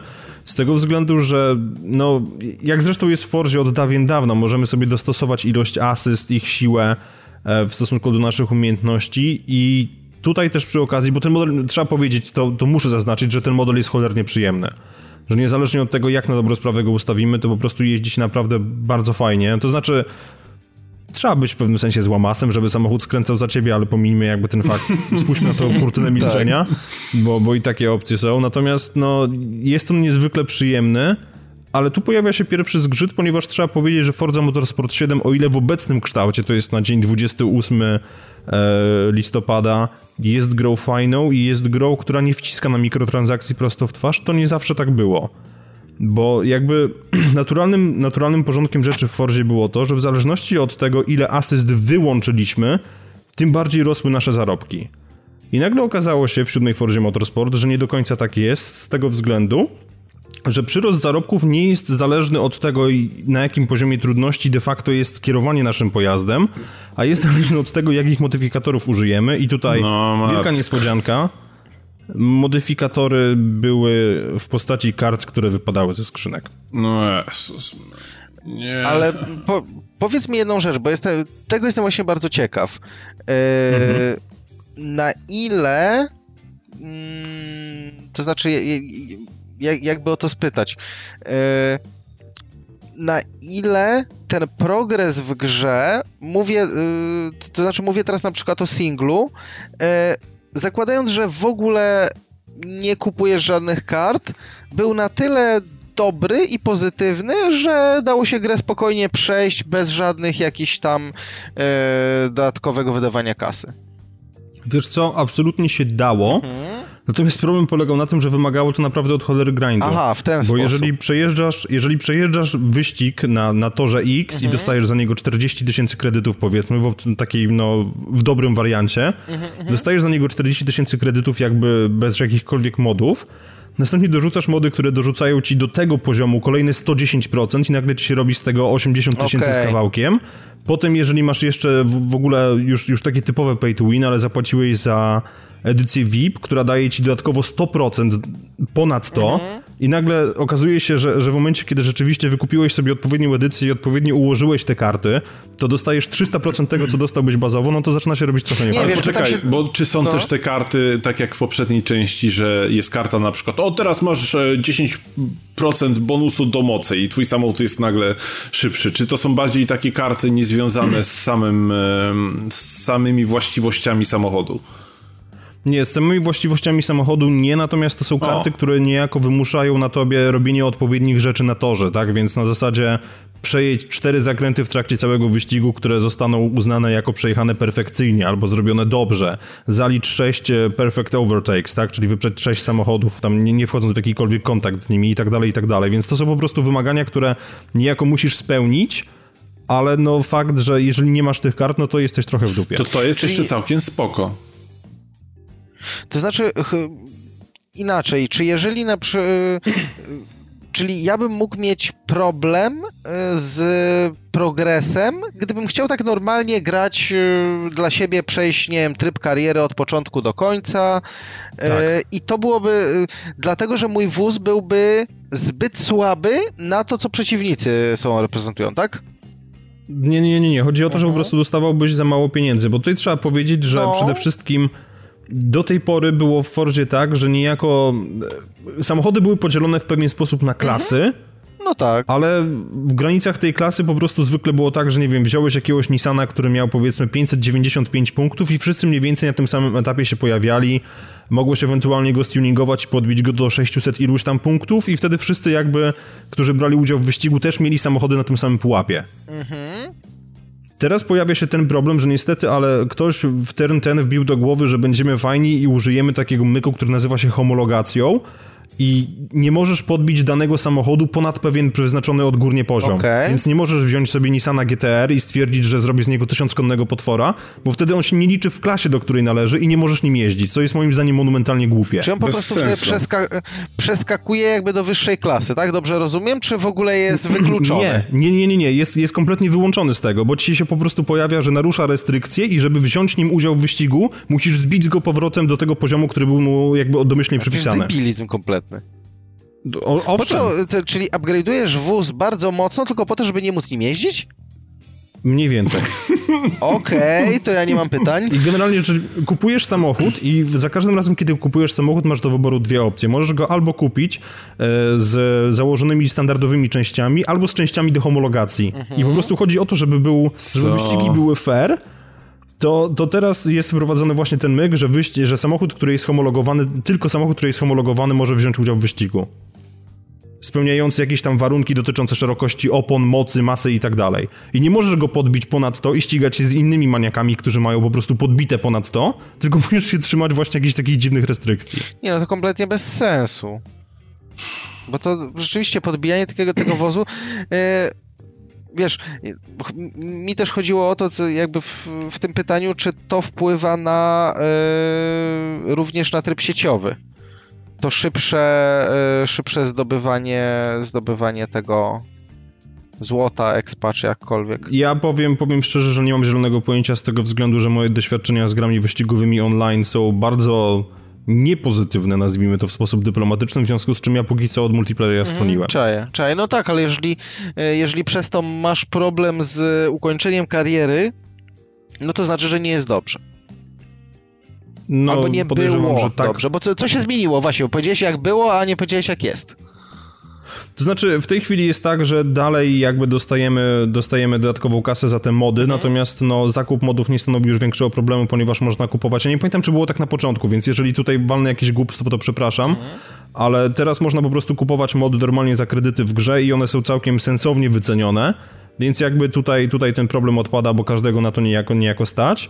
I przy okazji też był bardzo duży shitstorm związany właśnie z tą edycją Ultimate, tak, która dawała nam, no efektywnie było to pay to win, Jasne. ale chodziło o to, że została zmieniona formuła, ponieważ do tej pory było tak, że w każdej poprzedniej części Forza Motorsport, w momencie kiedy kupowało się Ultimate Edition, to dostawałeś jakby domyślnie ten bonus plus 100% kredytów za wyścig i nikt gracz nie poinformował na storze Microsoftowym czy jakimkolwiek innym, że w tym momencie nie masz tego bonusa na zawsze, a to jest po prostu 5 kart po 5 użyć.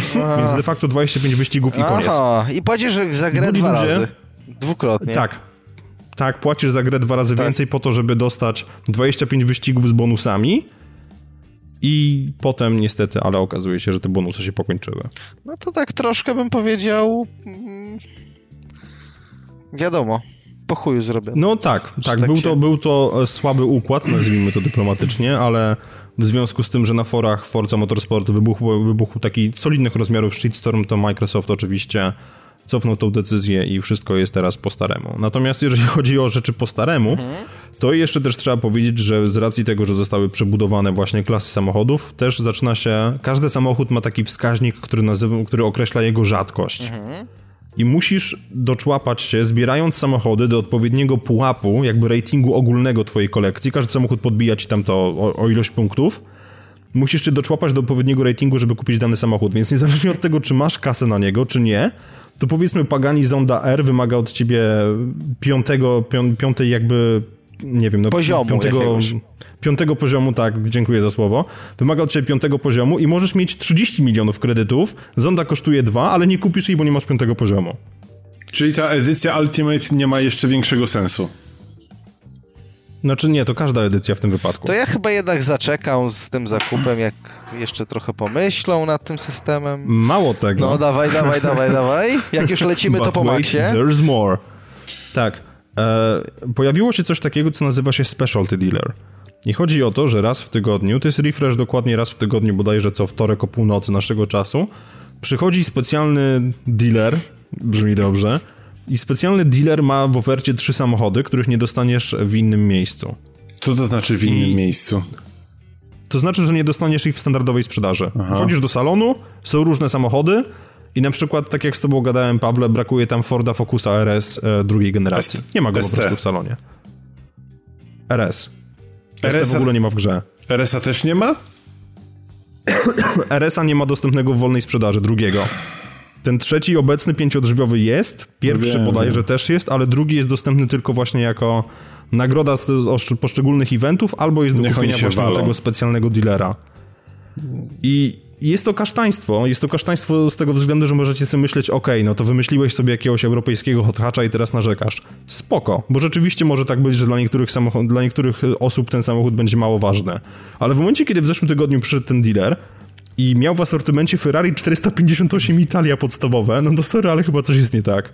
Bo to jest jednak jeden z ważniejszych samochodów sportowych mhm. ostatnich lat i fajnie by było, gdyby można go, można było go po prostu kupić, a nie myśleć o tym, że muszę w tym tygodniu koniecznie odpalić tą grę, żeby go kupić, a jestem na wyjeździe na, wyjeździe na Malediwach na przykład i nie mogę tego zrobić, więc nigdy go nie, nigdy go nie dostanę. Wiesz co, to, jest, to, są, to są, wydaje mi się, takie e, nieudolne próby e, zachęcania graczy do ciągłego przebywania w grze. To znaczy do tego... Tak, tak, i absolutnie, absolutnie się zgodzę, tylko wiesz, no problem polega na tym, że w momencie, kiedy tego samochodu nie kupisz w danym momencie, kiedy on będzie dostępny, to wydaje mi się, że jest szansa na zdobycie go, ale ze skrzynek. Ale powiedz A, mi e, no jeszcze, to... jeszcze taka jedna rzecz. Jak jest ten specjalny sprzedawca i on ma na przykład to mhm. Ferrari, to czy mimo wszystko, żeby kupić to Ferrari, to ty jeszcze musisz spełniać ten dodatkowy poziom twojej zajebistości, że ty masz w ogóle prawo kupić to Ferrari, czy wystarczy, czy przy tym sprzedawcy wystarczy, że masz po prostu kasę? Wiesz co, nie jestem pewien. Nie jestem pewien z tego względu, że jednak dość dużo w tą grę grałem i ta kolekcja samochodów mi się szybko podbudowała, więc okay. nie wiem. Acz wydaje mi się, że tak, że trzeba też go spełniać, bo za każdy samochód kupiony od niego ten rating kolekcji się podbija. Więc wydaje mi się, że tak czy inaczej trzeba spełniać te warunki. wydaje się, że jakby ktoś tych systemów tak bardzo nie przemyślał, yy, nie wiem, nie przetestował odpowiednio czy coś, albo zrobił pewne rzeczy na siłę, yy, no bo innego wytłumaczenia nie mam, tak szczerze mówiąc. Mega słabe. Straciłem słabe. całkowicie zainteresowanie tą grą. Jeszcze przerażało mnie, jak mówiłeś właśnie o tych kartach, bo pamiętam, że w poprzedniej edycji e, w szóstce było coś takiego, że te karty modyfikujące były na przykład, że z tego lootboxa, czy jak to tam zwał, jak zwał, e, dostałeś kartę typu, że na torze Jas Marina masz o 10% więcej mocy. To dla mnie była taka kompletna bzdura w grze, która stara się być symulacją i mówią, że oni teraz e, mapują laserowo niedoskonałości asfaltu, a nagle dostają dostaję kartkę papieru, która mi mówi, to teraz masz 10% więcej mocy, to po prostu się załamałem. Naprawdę się załamałem. A no nie, ja nie wiem, w, oni idą w złą stronę. Tak jak Forza Horizon po prostu wystrzeliła w górę i e, co edycja to, to lepsza, tak gdzieś chyba z tym motorsportem się coraz bardziej pogub, pogubili. To znaczy, wiesz, w tej chwili jest tak, że bonusy dla poszczególnych tras są po prostu poprzypisywane do samochodów. I jest tak, że po prostu możesz mieć w swoim garażu jakieś BMW, które ma plus 40% do kredytów na Nürburgringu na przykład. Więc nie ma już tych kwiatków ze zwiększaniem mocy nagłym, mm -hmm. z dostaniem takiej kartki, ale no dalej są jakieś takie właśnie dziwne, krzywe patenty i to oczywiście są samochody z DLC, Um, miłe jest to, że po tej zadymie z, z, ze skrzynkami i z tymi kartami Turn stwierdziło, że dostaniemy darmowo kilka samochodów, co jest no takim miłym gestem, powiedzmy, tam było kilka samochodów plus milion kredytów bodajże do wydania, więc no spoko, fajnie, ale niesmak po tym wszystkim pozostał. I jest to wszystko tym bardziej przykre, że Um, ja ogrywałem dwie wersje beta Gran Turismo Sport, do pełnej wersji nie miałem jeszcze okazji zaglądać i prawdę, prawdę powiedziawszy chyba do niej nie zajrzę, nawet mimo faktu, że pojawiła się w końcu ta kariera, ale chodzi o to, że pomimo całego tego narzekania, pomimo całej tej zadymy w związku z tymi skrzynkami, kartami, bonusami, levelami i tak dalej, Forza Motorsport 7 jest i jako fanboya wychowanego na Gran Turismo nieco mnie boli przyznanie tego, ale Forza Motorsport 7 jest najlepszą grą wyścigową tego roku według mnie. A tak z ciekawości, a w Karsy grałeś, czy nie? Czekają na dysku. Wiesz, nie, nie, pytam się zupełnie, zupełnie nie to, żeby, żeby jakoś, wiesz, mówić, że one są lepsze, tylko po prostu byłem ciekaw, jak, e, jak wiesz, jak, jak by u ciebie to e, wyglądało w porównaniu jedno z drugim. Nie, rozumiem, rozumiem absolutnie, wiesz, karsy jakby czekają po prostu w kolejce na dysku, ja obecnie jestem trochę za mocno wciągnięty w inne tytuły, żeby do nich siadać, a nie chcę robić tego na takiej zasadzie, że jednym okiem będę na nie łypał, a będę myślał o czymś Nie, no innym. jasne, wiadomo jak to jest. więc póki co po prostu sobie je odpuściłem. Natomiast Forza Motorsport 7 w związku z tym, że ma uczciwy tryb kariery, który nieraz ma naprawdę zaskakujące eventy, ponieważ no w pierwszym bodajże, to, to jest podzielone na kilka pucharów, tak, i musimy tam przejść oczywiście różne eliminacje i tak dalej, ale w pierwszym albo w drugim pucharze pojawia się coś, czego w Forzie nie widziałem chyba nigdy, tak na dobrą sprawę, w trybie single player, a mianowicie jest wyścig długodystansowy. O, Tak. O, Dostajesz. Corvette C6R czy C7R i masz przejechać dwadzieścia kilka okrążeń bodajże po którymś torze. Więc nie jest to de Damn. facto jakieś takie turbo długodystansowe, ale zaczyna się robić naprawdę ciekawie. Są eventy, w których wyraźnie twórcy robią sobie jaja, ponieważ em, wzięli, wzięli kilka samochodów, które były w Forzie Horizon 3, takich typowo terenowych łazików albo innych buggy, albo obudowanych kładów i każą nam jeździć nimi po torach. czad. I w momencie, kiedy pojawiają się 24 obudowane kłady, które jeżdżą po asfaltowym torze w Rio de Janeiro, to muszę powiedzieć, że naprawdę wrażenia są bardzo ciekawe. I to jest takie subtelne puszczenie oka, ale naprawdę no jest to tryb kariery, który jest na swój sposób zaskakujący. Poza tym warstwa techniczna tej gry sprawia, że jednak bardzo sympatycznie się w nią gra. E, Z racji tego, jak ona wygląda, jak ona działa. I tutaj mówię też o bazowym Xboxie One, tak? Bo trzeba powiedzieć, że Full HD 60 klatek, które jest stabilne jak skała, to jest po prostu gwarantowane. Natomiast no, podbicie tego wszystkiego do, do, do 4K i, i rozdzielczości i, i efektów i tekstur, e, dorzucenie jakby lepszych ref- refleksów w kałużach i tak dalej sprawia, że na Xboxie One X to jest w ogóle wynoszone na zupełnie nowy poziom.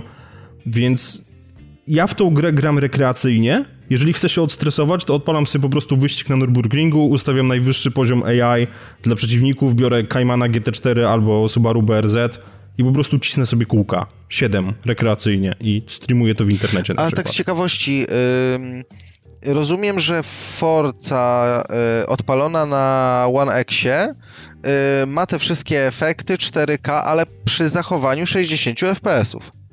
60 klatek na sekundę. Spoko. Tak, tylko tutaj jest mały trik. No, No. Mały trik polegający na tym, że niestety, ale nie mamy dynamicznych pór dnia i nocy i nie mamy dynamicznych warunków pogodowych. No. Możemy ustawić sobie, żeby dany wyścig przebiegał w deszczu i ustawić sobie scenariusz na zasadzie, że ok, zacznę, to będzie słonecznie, w połowie wyścigu ma być gęsta mgła, a na koniec ma padać deszcz. A nie I może to być się losowo? wszystko będzie działo. Słucham? Nie może być losowo, żeby on sam zdecydował się, co kiedy będzie? Wiesz co, nie jestem do końca pewien, czy jest możliwość ustawienia tego do, w, w pełni losowo, ale wiem, że na pewno nie będzie progresu czasu. Że niezależnie od tego, jak zaczniemy wyścig, ile on będzie trwał, słońce będzie miało jedną i tą samą pozycję i to wynika z faktu, że po prostu cienie obiektów sobie jakby ustawione na sztywno są wbejkowane. Ale No tak, e, są. ogólnie są wyścigi nocne w siódemce, nie? Tak, tak, tak, wyścigi nocne jak najbardziej są. Szkoda Nie trochę. jestem tylko pewien, czy jest kombo noc i deszcz. Więc tutaj się pojawia pewnego rodzaju problem. i to dotyczy też y, tej wersji z normalnego Xboxa. y, ta- Tak. Tak, okej, okej, okej. Czyli nie... To, to, to, to nie jest zależne od tego, na, na, na czym grasz, jakby to jest po prostu charakterystyka, charakter, charakterystyka samej gry. Czy odpalisz ją na PC, czy odpalisz ją na bazowym Xboxie, czy na Xboxie One X, to ten zestaw feature'ów jakby będzie identyczny. Tutaj nie doszło do żadnego takiego skrajnego, za przeproszeniem, skurwysyństwa, Mhm. gdzie na mocniejszej konsoli nagle masz więcej rzeczy. Nie, ja, wiesz, y, znaczy powiem ci szczerze, ja akurat na ten progres czasu nigdy jakoś specjalnie uwagi nie zwracałem. Oczywiście są takie y, wyścigi, y, gdzie rzeczywiście przydałoby się, żeby, znaczy realiz- ten upływ czasu byłby jednak y, bardziej wiarygodny, tak? Jeżeli jakiś wyścig trwa zdecydowanie dłużej, aczkolwiek jeżeli jest zmiana przede wszystkim pogody w czasie rzeczy, znaczy w czasie rzeczywistym, w, w miarę upływu czasu, to wydaje mi się, że akurat ta e, jakby ten, ta, ta, ta zmiana oświetlenia nie jest tutaj jak, nie jakaś kluczowa. Tak, tak przynajmniej ja uważam. Nie wiem, jak, jak, jak ty to widzisz. Czy sprawiało ci to jakiś problem, czy raczej okej, tak już jest i tyle? Znaczy nie, wiesz co, ja się, ja generalnie rzecz biorąc chyba trochę za dobrze się bawiłem, żeby zwracać na to jakąś no, szczególną czyli- uwagę, ale powiem, że jest to taki moment, kiedy niestety, ale budzi się we mnie ten mój taki kompletny chory pojeb, który chciałby jednak pojechać 8 godzin Mhm. i zacząć o, zacząć o świcie, powiedzmy. No. A, a, a skończyć po południu i niestety, no ale w tej No grze tak, tego, się, tak, tego- tego się po prostu nie Żeby zrobi. to pozycja słońca wyznaczała, kiedy ty już powinieneś skończyć, nie? Z takim zegarem To słonecznym na dachu. Coś, Nie, coś nie, w tym nie, stylu. nie, tak nie. więc no... Co? Nic. co? Co co chcesz od tego dachu? Nic już. No nie dowiem się. Za to mogę powiedzieć bardzo szybko, że właśnie pojawiło się Humble Racing Bundle od Codemastersów. O, a co tam jest? E, W, za dolara można mieć Toybox Turbos, czyli e, prawdziwe, e, prawdziwe Micro Machines, więc to jest super. Dla samego tego warto wydać tego dolara. E, O. w, ty, w, tym, w tym dolarze jest też formuła z 2011, z 2012 No to- i F1 Race Stars, te takie Mario Karty z, z, z bohaterami z Formuły 1. Później, Z bohaterami. no, Z kierowcami chyba. A to nie jest, a ci kierowcy nie są bohaterami? Jak patrzę na Louisa Hamiltona, to bym powiedział, że nie, no ale okej. Ty, ale ty widziałeś, jak to F1 Race Stars wygląda, nie? Wiesz, o jakiej grze mówię. Tak, ja dostałem to do recenzji i mam to na PS3 A, i prawdę powiedziawszy używam tego pudełka jako ogranicznika, żeby inne pudełka mi się nie zsuwały z półki, więc no Okej, dlatego użyłem takiego słowa. Później mamy za e, obecnie 7 dolarów Grid 2, F- F1 2014, F1 2015, Season Pass do F1 Race Stars i zniżkę 60% na Dirta 4. I jakieś DLC do, do F1 2017, jakąś super formułę i Team Booster Pack do Dirta 4. Później za 15 dolarów jest w ogóle ten Micro Machines, ten najnowszy, to, to, to Ale to gówno, zostało też mocno zjechane z tego, co pamiętam. To jest gra. straszna gra, fatalna. To jest okrojona wersja Toybox Turbo z, z logotypem e, gry, która miała pociągnąć po prostu po nostalgii i, i tyle. A tu się I- ciebie tak zapytam, bo widzę, że to jesteś znawcą, sorry, ci wejdę na chwilę w słowo, No. że, tem, że temat znasz. Czy to Toybox y, Turbo, tak? Tak. Y, czy tu się da grać na lokalnym koopie? E, Aż tak nie wiem. Wiem, że duża różnica jest taka, że tam jest normalny tryb dla e, jednego gracza, bo w Micro Machines tym nowym e, e, nie, ma, nie ma w ogóle trybu dla jednego gracza. Tam możesz grać albo z kimś, albo w ogóle. Pytam się, wiesz, w kontekście tego, że z córką bym pograł, a e, no Micro Machines mnie trochę mocno, znaczy trochę, trochę mocno, e, dość mocno odrzuciło po tych pierwszych recenzjach, jak tak przeczytałem, co tam jest, to mówię, nie no, no, nie przesadzajmy. Ale jak tutaj jest coś takiego za Dolsa, to w sumie czemu by nie? No. To, Się to, to skusić. byś musiał sprawdzić. No i później tam przy tych 15 dolarach jest właśnie ten Micro Machines Formuła 2016 Dirt- i Dirt Rally. To może nie do końca, ale tego dolara warto rzucić. Moim zdaniem. Dla to- samego Toybox Turbos. Tak, tak, to wy- wydaje się, że chyba tak byłoby, tak byłoby sensownie, bo to dalsze to rzeczywiście tak, no szału może nie ma, powiedzmy, No. ale... No chyba, że ktoś... No nie, Dirt Rally można wyhaczyć za mniej niż 15 dolarów. Bez No problemu. tak, a z, a kolei Dirt 4 też nie był jakiś e, jakoś super chyba oceniany z tego, co, z tego co pamiętam. Był spoko grow, tylko że tutaj jej nie dostajesz, tylko dostajesz 60% rabatu. Tak, więc to... i tak musisz zapłacić No, te 40, no, a no. pewnie dostajesz od ceny sugerowanej czy coś takiego, więc... e, Tak, tak, tak, więc y, Tak. z, z 800 zł na 400. Tak, tak, tak. Podobno ma, mają być jeszcze jakieś dodatkowe gry, ale dla samego Toybox Turbos warto. A to widzisz, to się zainteresuje. Chyba sobie na za, zakupię za chwilę. No dobrze, no to wrócimy jeszcze na chwilę Mhm. do Forza Motorsport 7. Dzisiaj, dzisiaj to mamy po prostu dygrescast, więc... Nie, jest, jest po prostu taki, taki off-top momentami, że nie mam zielonego pojęcia, co się dzieje i czy nie powinienem czasami się obudzić, bo może mam właśnie jakiś wylep, więc no okej. Ja dzisiaj zrobiłem taką dobrą Ale- pomidorówkę. Jezu Chryste na rowerze, no po prostu... Gotuj z Pawłem. Jeszcze tylko przełącz na francuski akcent i zacznij mówić jak, jak Pascal Godin. Bonjour. Nie, to bym musiał zatkać nos i przytrzymać. A teraz wrzucamy dwa jajka do zupa i wychodzi nam elegancki smak. Więc no, okej, nie. Proszę, bez chrumkania, a to nie jest chrumcast. Po prostu już, nie wiem, zaczynam tracić władzę nad własnym językiem. Wracając zaś do Forza Motorsport 7. What? Jeżeli szukacie naprawdę uczciwej i dobrej gry, na, na tym etapie uczciwej można powiedzieć, Myślałem, że dalej idziesz tą dygresją. w świetle, w świetle tego wszystkiego, co powiedzieliśmy przed chwilą, nie.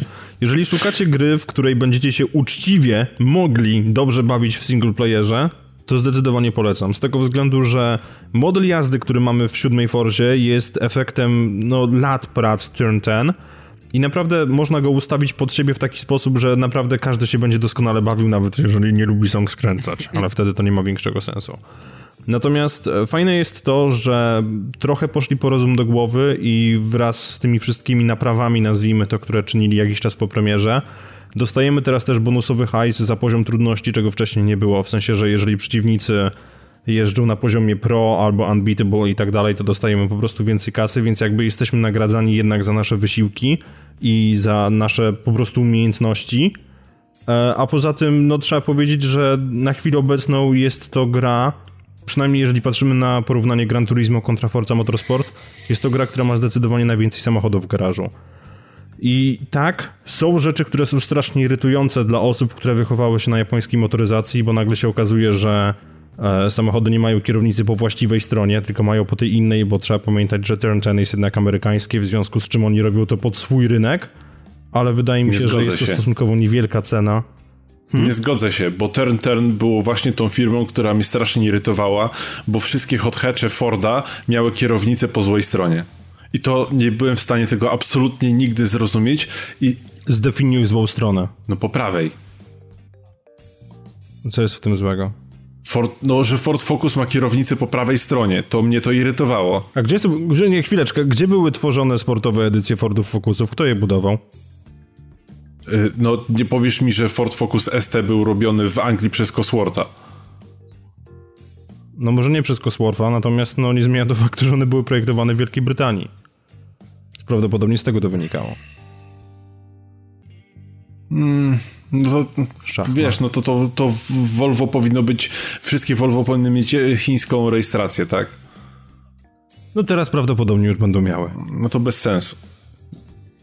Nie, Forza Motorsport nie ma rejestracji. Natomiast no, to jest trochę irytujące w kontekście samych japońskich samochodów, bo tak, Paweł, jak najbardziej rozumiem to, o co ci chodzi, bo też mnie to nie, niejako irytowało, tak odsuwając śmieszki na bok. Natomiast no, trochę wku- wkurzające jest to, że Mazda MX-5 nagle ma kierownicę po lewej stronie. Bo bazujemy na modelu, który jest sprzedawany tylko i wyłącznie w USA. Więc e, zresztą te, te, te różnice idą o wiele dalej, ponieważ o ile się nie mylę, Digital Foundry zrobiło porównanie tych samych samochodów, konkretnie tych samych samochodów w GT Sport i, i, i właśnie w siódmej Forzie i okazywało się, że są wyraźnie widoczne różnice modelowe, jeżeli chodzi o, o jakieś pierdoły typu światła, chociaż oni tam wchodzili naprawdę o wiele głębiej, ponieważ stwierdzili, że Gran Turismo Sport ma lepsze modele 3D samochodów z tego względu, że dysze e, spryskiwacze są lepiej wymodelowane w Gran Turismo, więc Gran Turismo jest zwycięzcą. Dobre. Tak naprawdę wchodzimy, No wchodzimy już w taki poziom szczegół, szczególarstwa, że okazuje się, że sama dysza na, na, na tym pipku wystającym gdzieś nad maską jest hmm, modelem 3D w GT Sport, ale tu jest tylko płaską teksturą, więc Gran Turismo Sport wygrywa. Dobre, dobre, spoko. Tak, działy się, działy się tego typu rzeczy. E, niestety, ale no, zakres modyfikacji samochodów jest bardzo mocno uszczuplony w związku z tym, o czym wspominaliśmy wcześniej, więc cała ta radosna homologacja i fakt, że niektóre samochody w ogóle dostają swoją własną klasę i pomimo faktu, że mają możliwość modyfikacji i podbicia mocy, to możemy to zrobić w zasadzie tylko i wyłącznie do celów własnej zabawy, a nie do tego, żeby się z innymi ścigać. Jednym z przykładów tego typu samochodów jest Radical, który no, może dostać większy silnik, ale wtedy kompletnie się wyłamuje z jakiejkolwiek klasy, ponieważ należy do swojej własnej klasy i można się nim ścigać tylko z innymi radicalami. Co jest kompletnie z dupy. Tego kompletnie nie kumam. Ja też nie i nie wiem, wydaje mi się, że ktoś w tym ten miał jakieś aspiracje, żeby zrobić po prostu taki kompletnie hardkorowy i, i, i no absolutnie miażdżący pod tym kątem symulator, ale coś tu nie wyszło, ponieważ Forza jakby z założenia jest poniekąd no arcade'owa i wrzucenie w to wszystko możliwości tuningu, których nagle nie możemy użyć się kompletnie mija z Bo mi to wygląda trochę jak oni by mieli w planach zrobić jakiś mega deal z, z FIA, żeby właśnie były jakieś takie, wiesz, regulacje, tutaj rzeczywistość i nagle się okazało, że FIA zrobiła, podpisała kontrakt z, z Gran Turismo, bo tak było i oni stwierdzili, a dobra, to po prostu to wrzućmy chaotycznie. Zaznacz pół z kasu i resztę wrzuć. No i chyba na tej zasadzie to właśnie było zrobione, więc e, no. Niestety, jeżeli chodzi o tuning, to, to jest miejscami, miejscami poniekąd bieda. Poza tym niestety, ale zachowało się to, co mieliśmy w ostatniej Fordzie Horizon, czyli debilne bodykity. Debilne bodykity, które niestety, ale czasami po prostu przeszkadzają i żeby było zabawniej. Razem z tymi bodykitami przychodzą presety, jeżeli chodzi o tuning mechaniczny samochodu, co też sprawia, że niektóre z nich są po prostu kompletnie bezużyteczne. A co znaczy, że przeszkadzają, Więc... że, ty, że haczysz o, o, o ziemię, czy co? Nie, źle wyglądają po prostu. A, no bo to jak ty jesteś już taki stary, że dla ciebie e, BRZ w, w, w stylu Rocket Bunny nic nie, nie robi, no to wiesz. O nie, mi BRZ w stylu Rocket Bunny robi bardzo dużo, tylko jeszcze chciałbym, żeby nie miał on ryja jak Peugeot, który po prostu zasysa sobą wszystkie koty. Bo pamiętasz stare Peugeoty typu tak, 207, tak. które po prostu uśmiechały się tak szeroko, że praktycznie zrywały asfalt. Dobrze, teraz nie Więc... poszło w dygresję. Okej. Okay. Tak czy inaczej... E, nie, nie, nie idźmy w tym kierunku. Forza Motorsport 7, jeżeli macie ochotę pograć sobie tak samemu dla siebie, przejść tryb kariery, który nie będzie dorzucony w pośpiechu gdzieś miesiąc po premierze w związku z tym, że ktoś się zorientował, że wykrajanie go nie było najlepszym pomysłem. I nie, nie, nie mówię w tym momencie o żadnej konkretnej grze, ani trochę to Forza Motorsport zdecydowanie jest grą dla was. Jest po prostu naprawdę fajnym i odprężającym momentami racerem, który jednocześnie może stanowić spore wyzwanie. Pozwala też oczywiście, tak jak do tej pory zresztą, rozwinąć się na polu kreatywności, ponieważ edytor, ee, nie wiem jak to określić po polskiemu, edytor wyglądu samochodów, nazwijmy to, wszystkie malowania, naklejki, etc. jest absolutnie kosmicznie rozbudowane i niczego w nim nie brakuje. Zresztą ty, Paweł, chyba się trochę tym Tak, bawiłeś. bawiłem się i dalej jest logo do dechy. Jeżeli można tak samo przetransferować sobie logotypy z poprzednich części, tak jak to było w, w całym świecie motorsportu, to y, w całym świecie Forzy, to, to dalej te logotypy są. Robi się banalnie prosto, a czasami nawet fajnie trzeba pokombinować, jak zrobić jakiś prosty niby element z kwadratów, kółek i różnych tam kolorów. Ale jest, jest banalnie tak, do ogarnięcia, jest wyszukiwarka i zazwyczaj jeżeli potrzebujecie na swój samochód jakiegoś logotypu, nie wiem, swojej ulubionej marki albo nawet podcastu, to wystarczy wpisać w wyszukiwarkę. Jest wielce prawdopodobne, skoro e, są nawet logotypy podcastów, że, że ten logotyp i tak już będzie gotowy przez kogoś. Tak. I właśnie mniej więcej tak jest, bo ja próbowałem się bawić tam trochę w malowanie tych samochodów i naprawdę no opcji, opcji jest absolutnie od cholery. Szkoda tylko, że po raz kolejny niestety, ale w momencie, kiedy wchodzimy w takie większe meandry, to dochodzi do sytuacji, w której okazuje się, że bardzo dużo samochodów ma dwa modele zderzaka i niby Forza daje nam możliwość modyfikacji wizualnej, ale okazuje się, że jest jeden zderzak, to jest zderzak domyślny i drugi zderzak, który jest zderzakiem domyślnym, ale z doczepionym splitterem i wystającym hakiem holowniczym, żeby było bardziej torowo. To, to jest coś, co niestety mnie boli, ponieważ okazuje się potem, że tylko garstka samochodów ma rzeczywiście możliwości modyfikacji takiej wizualnej, bardziej rozbudowanej, no ale jakby na to się nic nie poradzi. I z drugiej strony niejako tych ludzi też rozumiem, no bo tam jest, nie wiem, 600, 700 samochodów i teraz zrobić do każdego z nich jakiś większy, sensowniejszy bodykit, to można podejrzewam, by się było pochlastać. Więc no, tutaj sytuacja wygląda mniej więcej tak, jak wyglądała do tej pory. Oczywiście pod kątem samego, samej zabawy ustawieniami dalej mamy pole do popisu, bo można zmienić wszystko od tego, na jakim etapie będzie nam się blokował dyferencjał, przez ciśnienie w oponach, aż pod docisk przedniej i tylnej osi oraz e, stopień sprężania sprężyn, więc jakby zabawa jest przednia. Jeżeli komuś się to podoba i chce sobie się pobawić trochę e, zbieżnością i, i, i wychylaniem kół, to jak najbardziej ma do tego okazję. Więc e, no jest to po prostu dobra gra. Na tym etapie już przy okazji też nie będzie irytowała w jakiś piorunujący sposób pierdołami typu skrzynki i inne tego typu rzeczy, więc e, jeżeli dorwiecie ją gdzieś na promocji albo ewentualnie po prostu macie ochotę sobie pojeździć, to ja zdecydowanie jak najbardziej polecam. Podejrzewam, że jeszcze wrócę do tego tematu e, w momencie, kiedy po prostu pogram jeszcze nieco więcej. Tutaj wykręcę jakieś 500 kółek po Nürburgringu, ale e, to przy okazji. A tak, i Nordschleife jest dostępny od, od, od, samego początku, więc to też jest zdecydowany plus, przynajmniej w moich No to i tak wszystko nie ma sensu, bo w ten piątek wychodzi gra, która zdetronizuje wszystkie gry motoryzacyjne.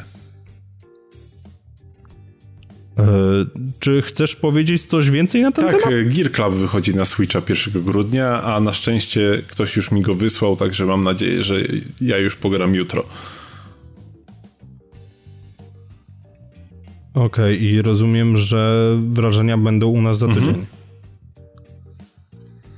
No dobrze, czyli jest, jeżeli jesteście fanami wyścigów, którzy mają Switcha, to możecie się szykować na premierę, albo możecie poczekać na to, aż Paweł powie, że gra jest najlepsza na świecie, nawet pomimo jest faktu, najlepsza. że konsola, na której będzie że konsola, na której będzie w nią grał, nie posiada analogowych triggerów, w związku z czym będzie jechał albo na pełnym gazie, albo będzie, będzie jechał w ogóle bez gazu. Jak w Wheels of Aurelia.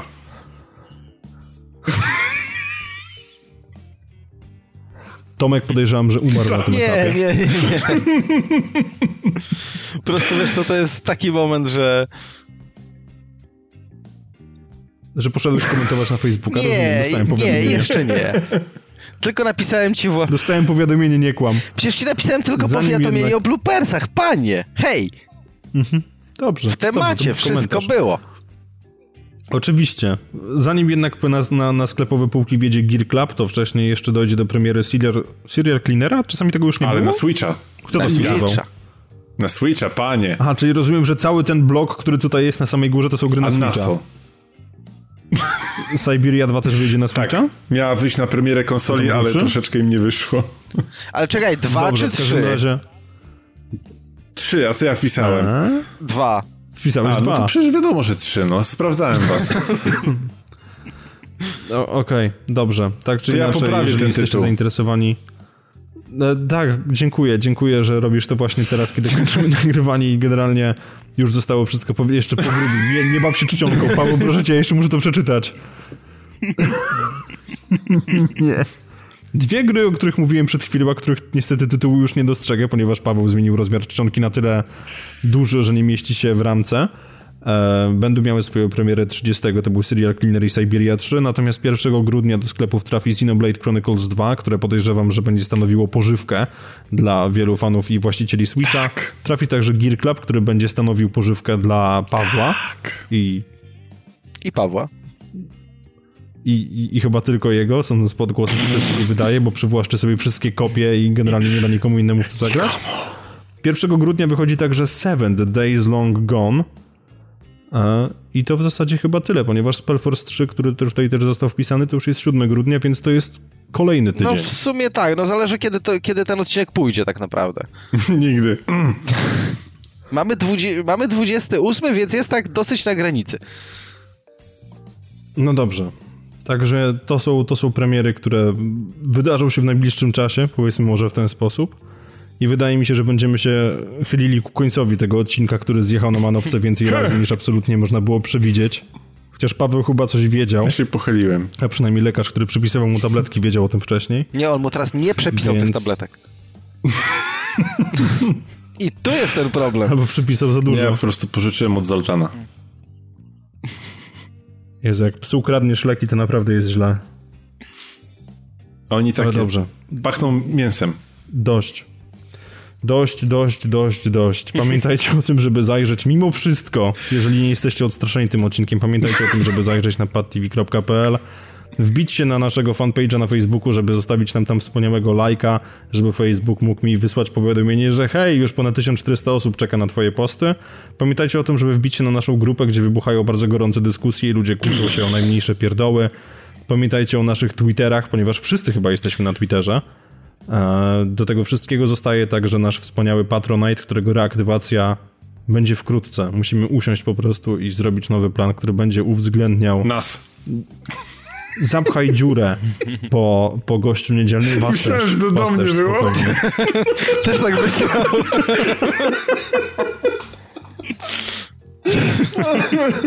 Kolacja o tej Nie. porze?